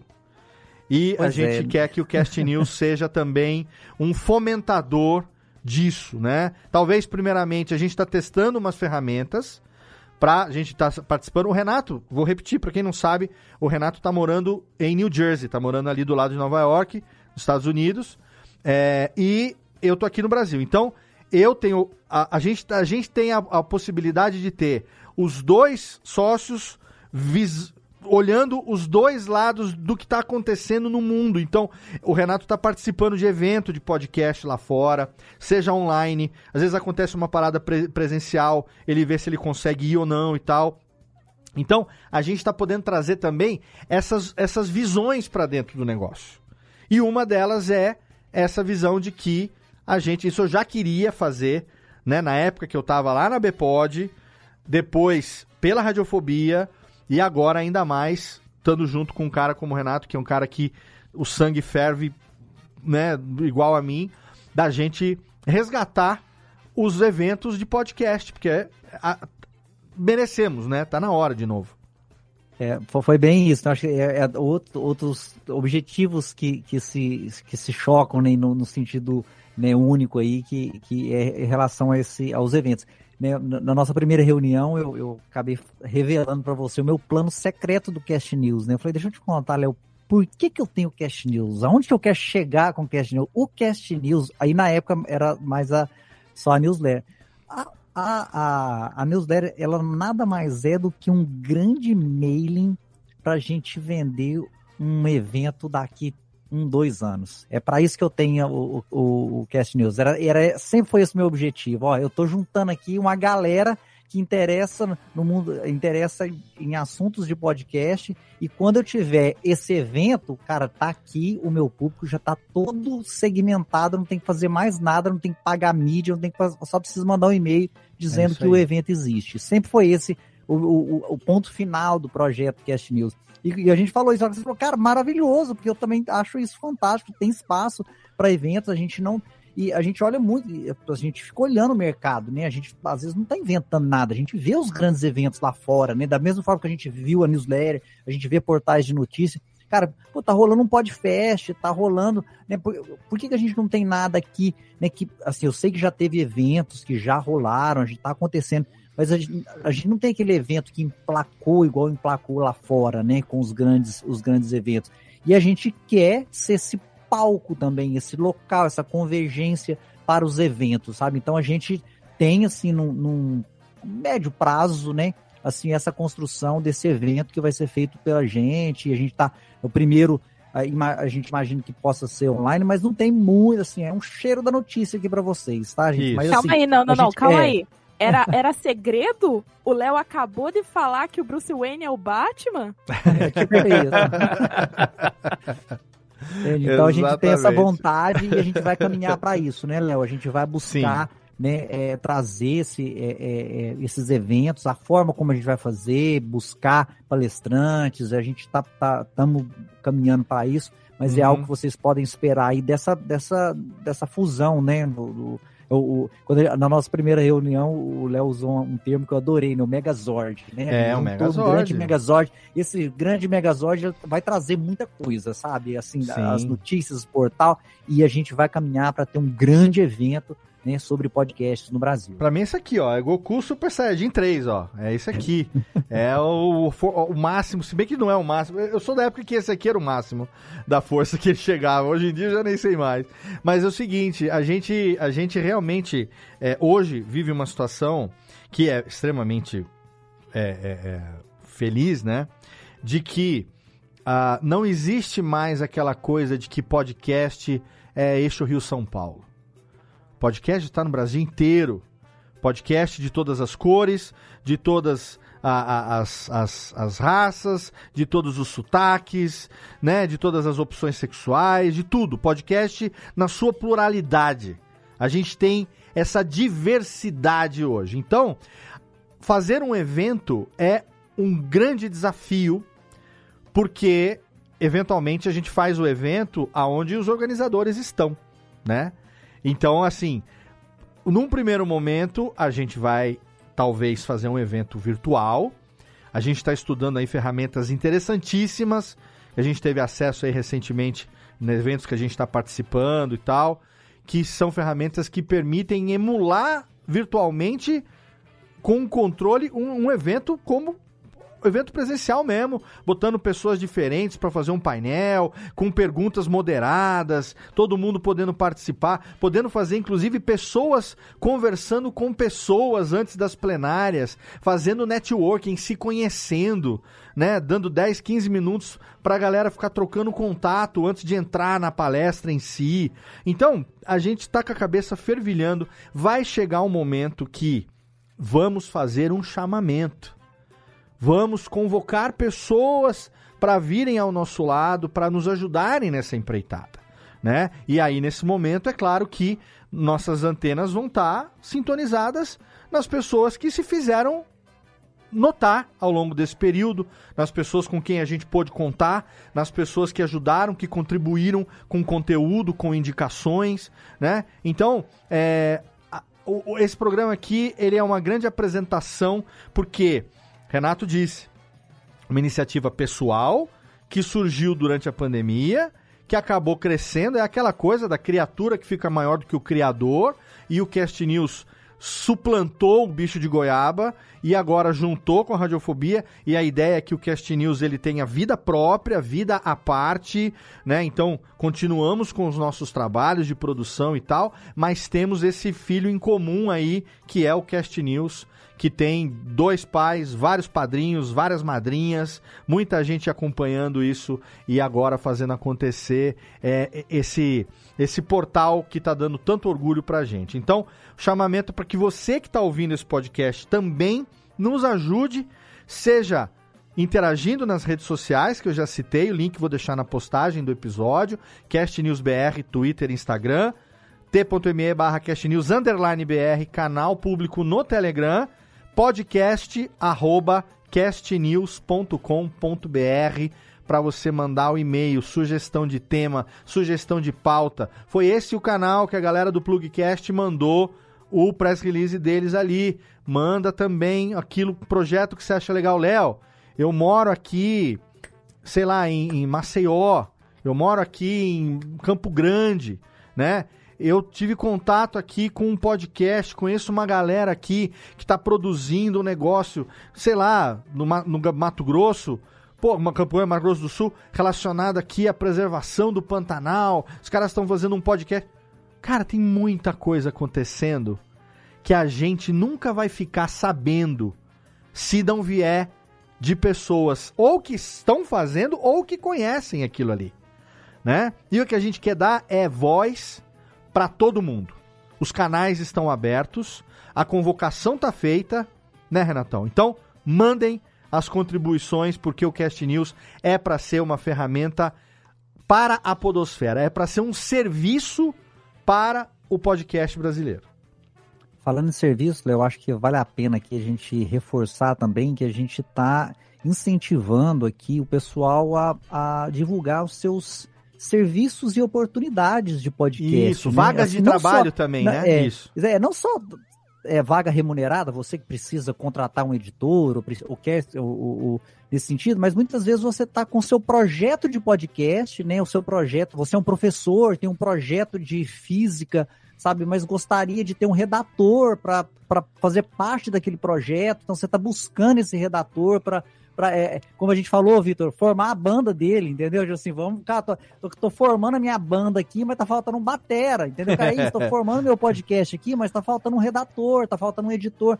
Talvez esse cara vai entrar, mas no projeto em si, não como um, um né, um, um, um freelo ou qualquer outra coisa. Tá buscando realmente formar a equipe que vai dar vida àquele, àquele projeto. Então é isso. A gente quer divulgar essas, essas vagas também, essas oportunidades né, na newsletter, no portal. Então, naquele, todos esses contatos que você disse aí, a gente está recebendo esse tipo né, de oportunidade também para a gente poder divulgar e contribuir para a nossa podosfera e contribuir para o nosso mundo do podcast, tá bom? Isso eu acho importante também lembrar que o podcast ele permite esse trabalho de pessoas de lugares diferentes, né? Isso, Então, claro. não necessariamente as pessoas. O, reix- o eixo Rio-São Paulo já, já se beneficia muito por conta da proximidade, as pessoas conseguem produzir é, muito mais, mas o podcast ele quebra muito essa barreira, né? Uhum. A barreira, a barreira, a barreira regional e a barreira de trabalho presencial. Isso é, é uma característica que ela é muito significativa para a mídia, para mim enquanto consumidor.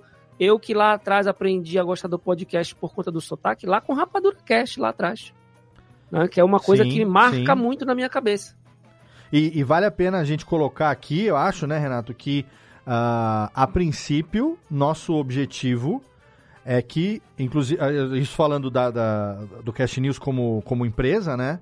Mas eventualmente a gente vai acabar contratando mais pessoas e tudo mais.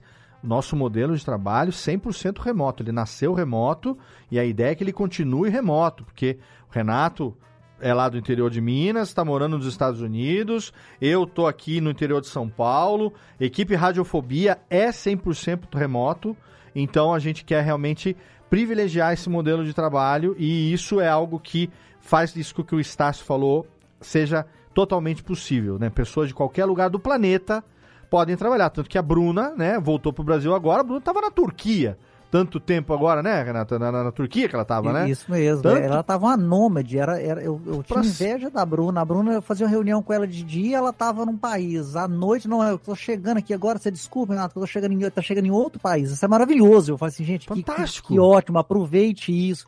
É isso que é trabalhar hoje, entendeu? Você Exato. ter vida e ter trabalho, entendeu? Faça Exato. muito bem isso. E é uma coisa que a gente, né, nos nossos projetos aqui, né, tanto na Radiofobia, no Bicho Goiaba e no Cast News, é, é algo que a gente, a gente quer muito, entendeu? Que pessoas de outros lugares venham contribuir com a nossa equipe.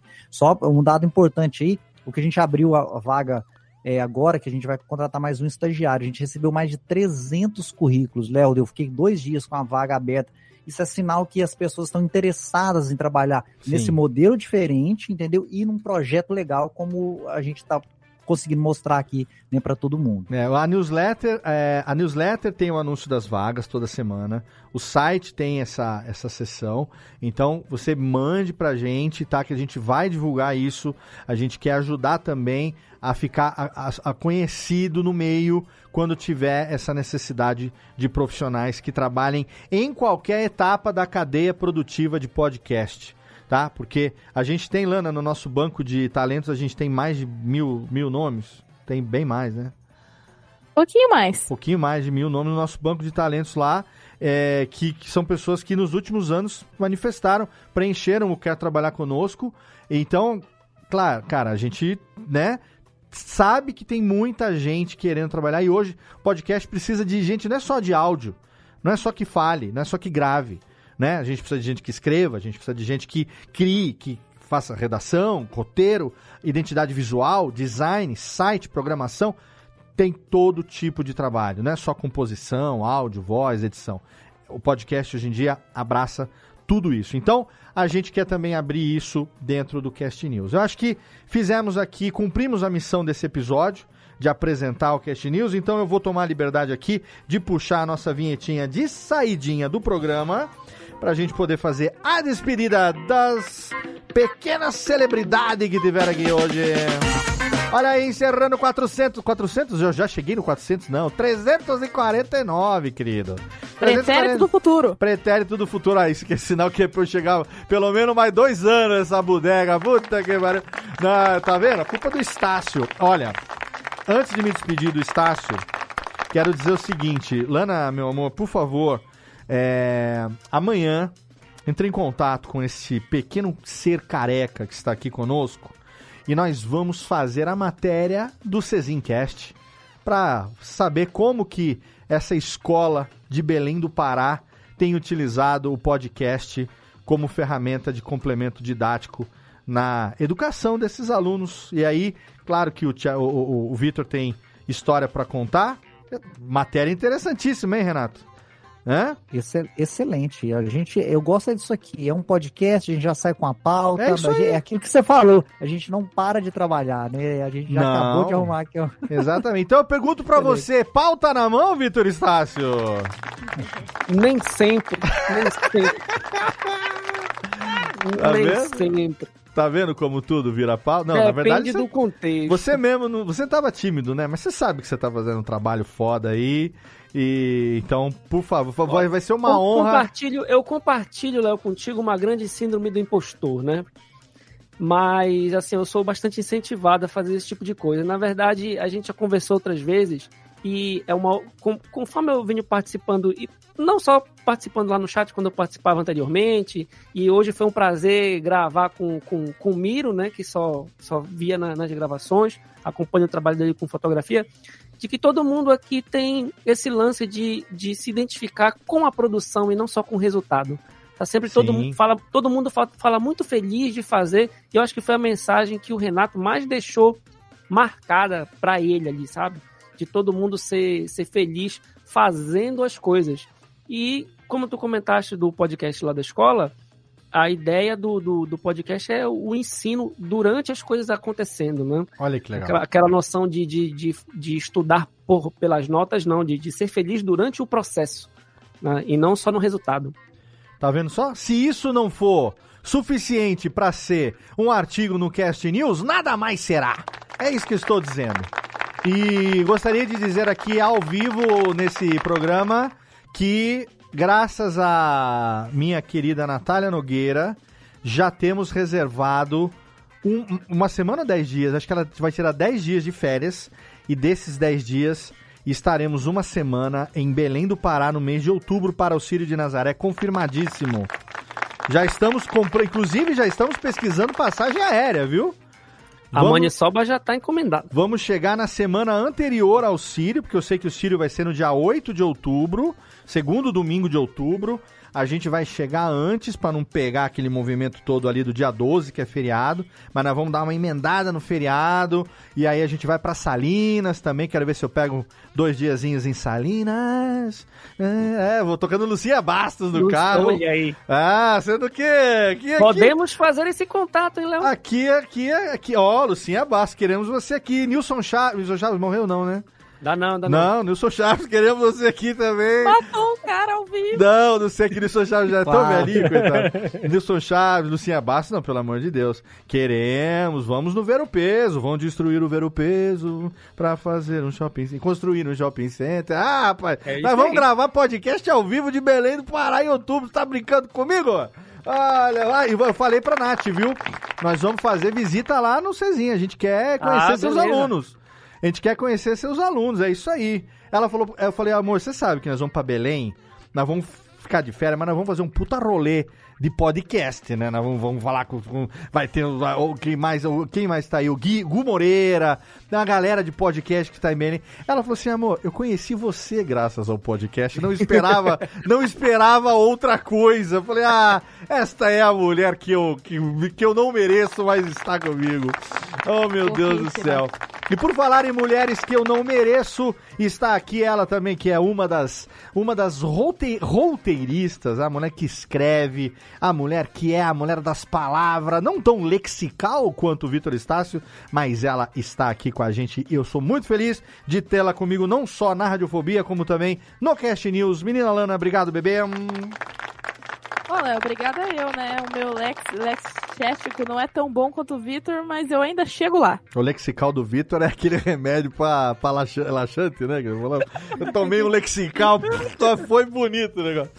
É, Lana, obrigado, viu, mais uma vez. Você que é a nossa compositora do, dessa banda, chamada Cast News, junto com, com Izzy, junto com Bruna. E obrigado pela, por ter confiado em mim também pra entrar nessa loucura juntos. Porque é muito Só mais gostoso. componho boas músicas porque o vocalista me dá bom material pra trabalhar. Ah, nossa, assim, assim eu apaixono, assim eu, assim eu vou ter que ir pra Curitiba também. Ah, não, eu vou pra Curitiba, hein?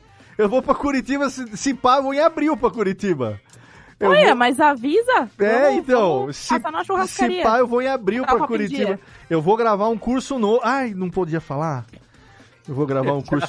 Que eu vou gravar um curso novo de podcast numa plataforma Ele falou nova que o aí. Superman é o Clark Kent. Que tá agora. estreando. Não, eu posso falar assim, eu não assinei o contrato ainda, foda-se. Mas eu vou pra Curitiba também, nós vamos comer lá na. Nós vamos lá na. Como é que chama lá? Na Jardins? Nós vamos sentar na cadeira do Jovem Nerd e do Azagal lá na Jardins, em Curitiba. Ai, que inveja. Vamos sentar na cadeira dos dois lá. Eu, eu e Lana vamos, Pertinho aqui de casa. vamos sentar na, na cadeira dos dois lá, lá no Batel. É o Batel? Lá no bairro Batel? Vamos no Batel. É.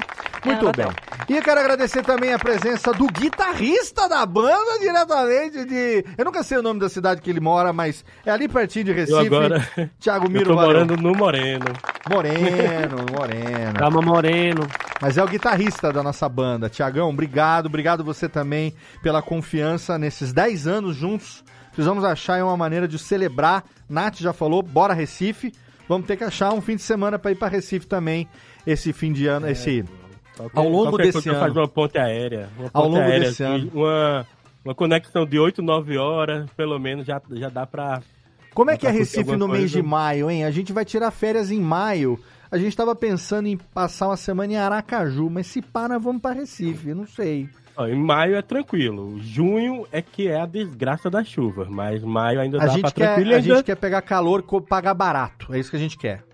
Pagar barato, É, calor bem. em qualquer época do ano. Eu, inclusive, agora tô derretendo. Pagar barato, Pagar comer barato bem. nunca. Pagar barato, Não, é comer barato bem. é uma é outra. Não tem como não. Entendi. Bom, a gente vai conversar depois a respeito disso, mas obrigado por estar comigo aí nesses 10 anos, obrigado por também ter aceito a fazer parte dessa loucura saudável chamada Cast News. Com você é sempre melhor, Tiagão. Eu que agradeço, eu que agradeço. E, ó, só respondendo ao Vitor, que falou que meu Instagram lá de dinossauros é monetizável. Eu já recebo uns dinheirinhos chineses, hein? Pra Olha publicar aí, uns dinossauros lá. É, não, e Jurassic, Bra Jurassic Brasil, né? É. Jurassic Brasil já levou, com todas as despesas pagas, Thiago Miro para o restaurante do Jurassic Park lá, Iron Studios em São Paulo. Marcelo Bassoli e seus Blue Caps. Já rolou aí uma viagenzinha para São Paulo também na, na Vasca, não foi, Tiagão? Foi, foi bonito, um bate e volta maravilhoso. Com Fui publi, restaurante tudo. Da Iron, com publi. Ganhou crachazinho, aquele crachazinho do arqueólogo, não, do...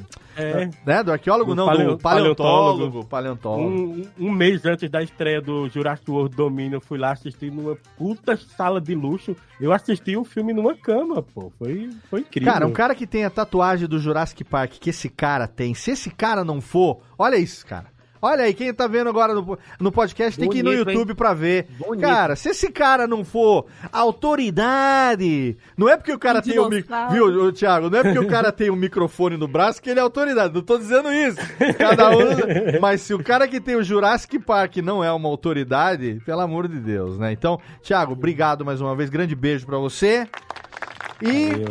obrigado ao meu mais novo amigo, não tão novo, mas amigo agora que eu tenho certeza pra vida inteira desse projeto tão legal, que ele foi extremamente generoso em compartilhar comigo um projeto que ele criou e que agora a gente está conseguindo dar novos rumos, novos ares, né? Aperfeiçoar aquilo que já estava bom é sempre um grande desafio, trazer novos produtos, novas, novas, novos respiros para um negócio que já estava funcionando tão bem. É um, desa- um desafio muito grande e eu estou muito feliz de estar do lado de Renato Bom Tempo. Obrigado, meu velho. Ah, Léo, bom demais, cara. Eu que agradeço, fico muito feliz.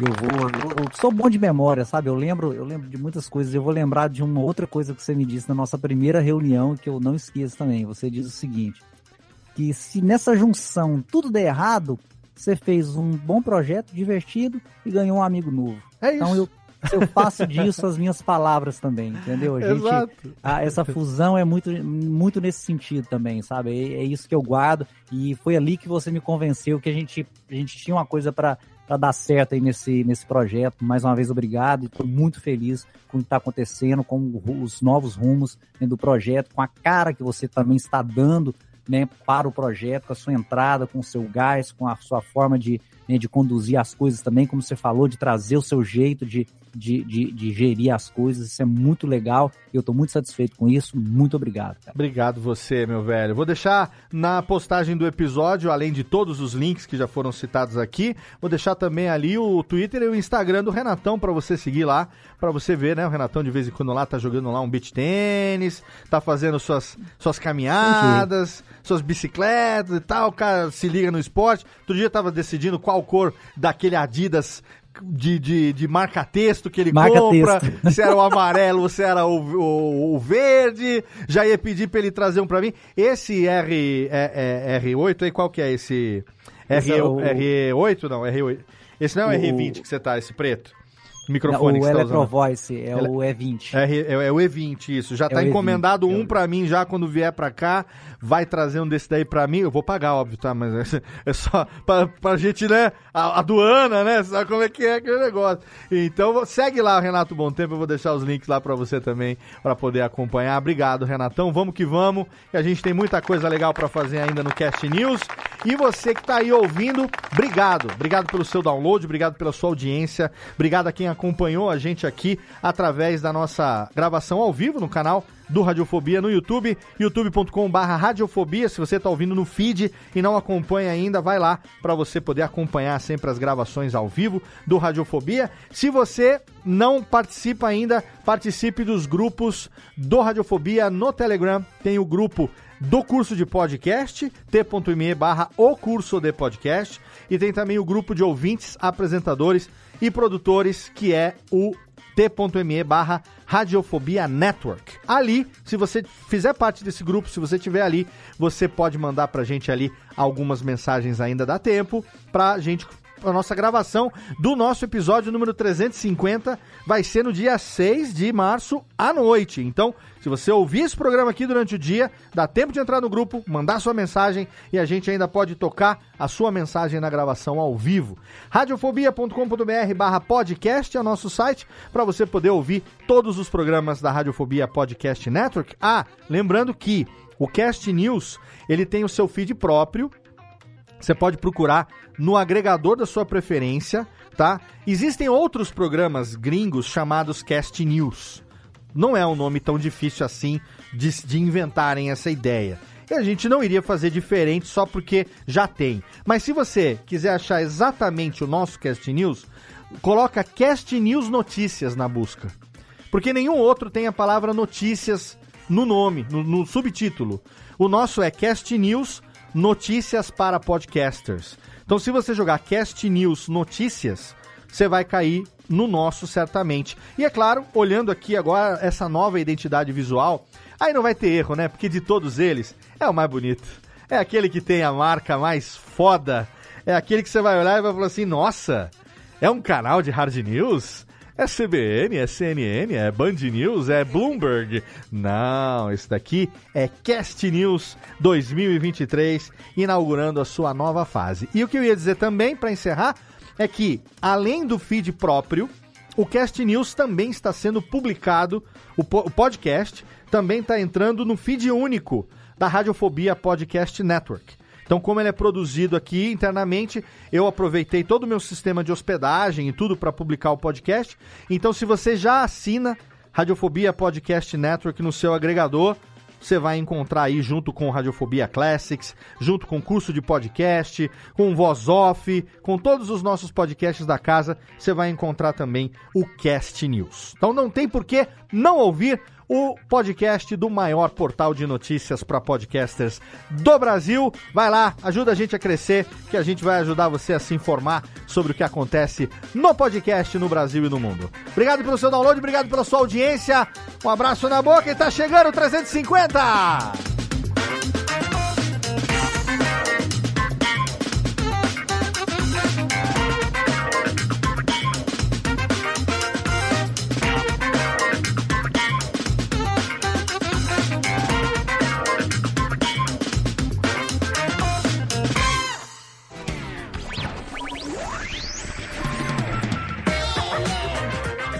Este podcast foi publicado pela Radiofobia Podcast Network. Acesse radiofobia.com.br barra podcast para conhecer e ouvir todos os nossos programas ou assine no seu agregador de podcast preferido. Esperamos você no próximo episódio.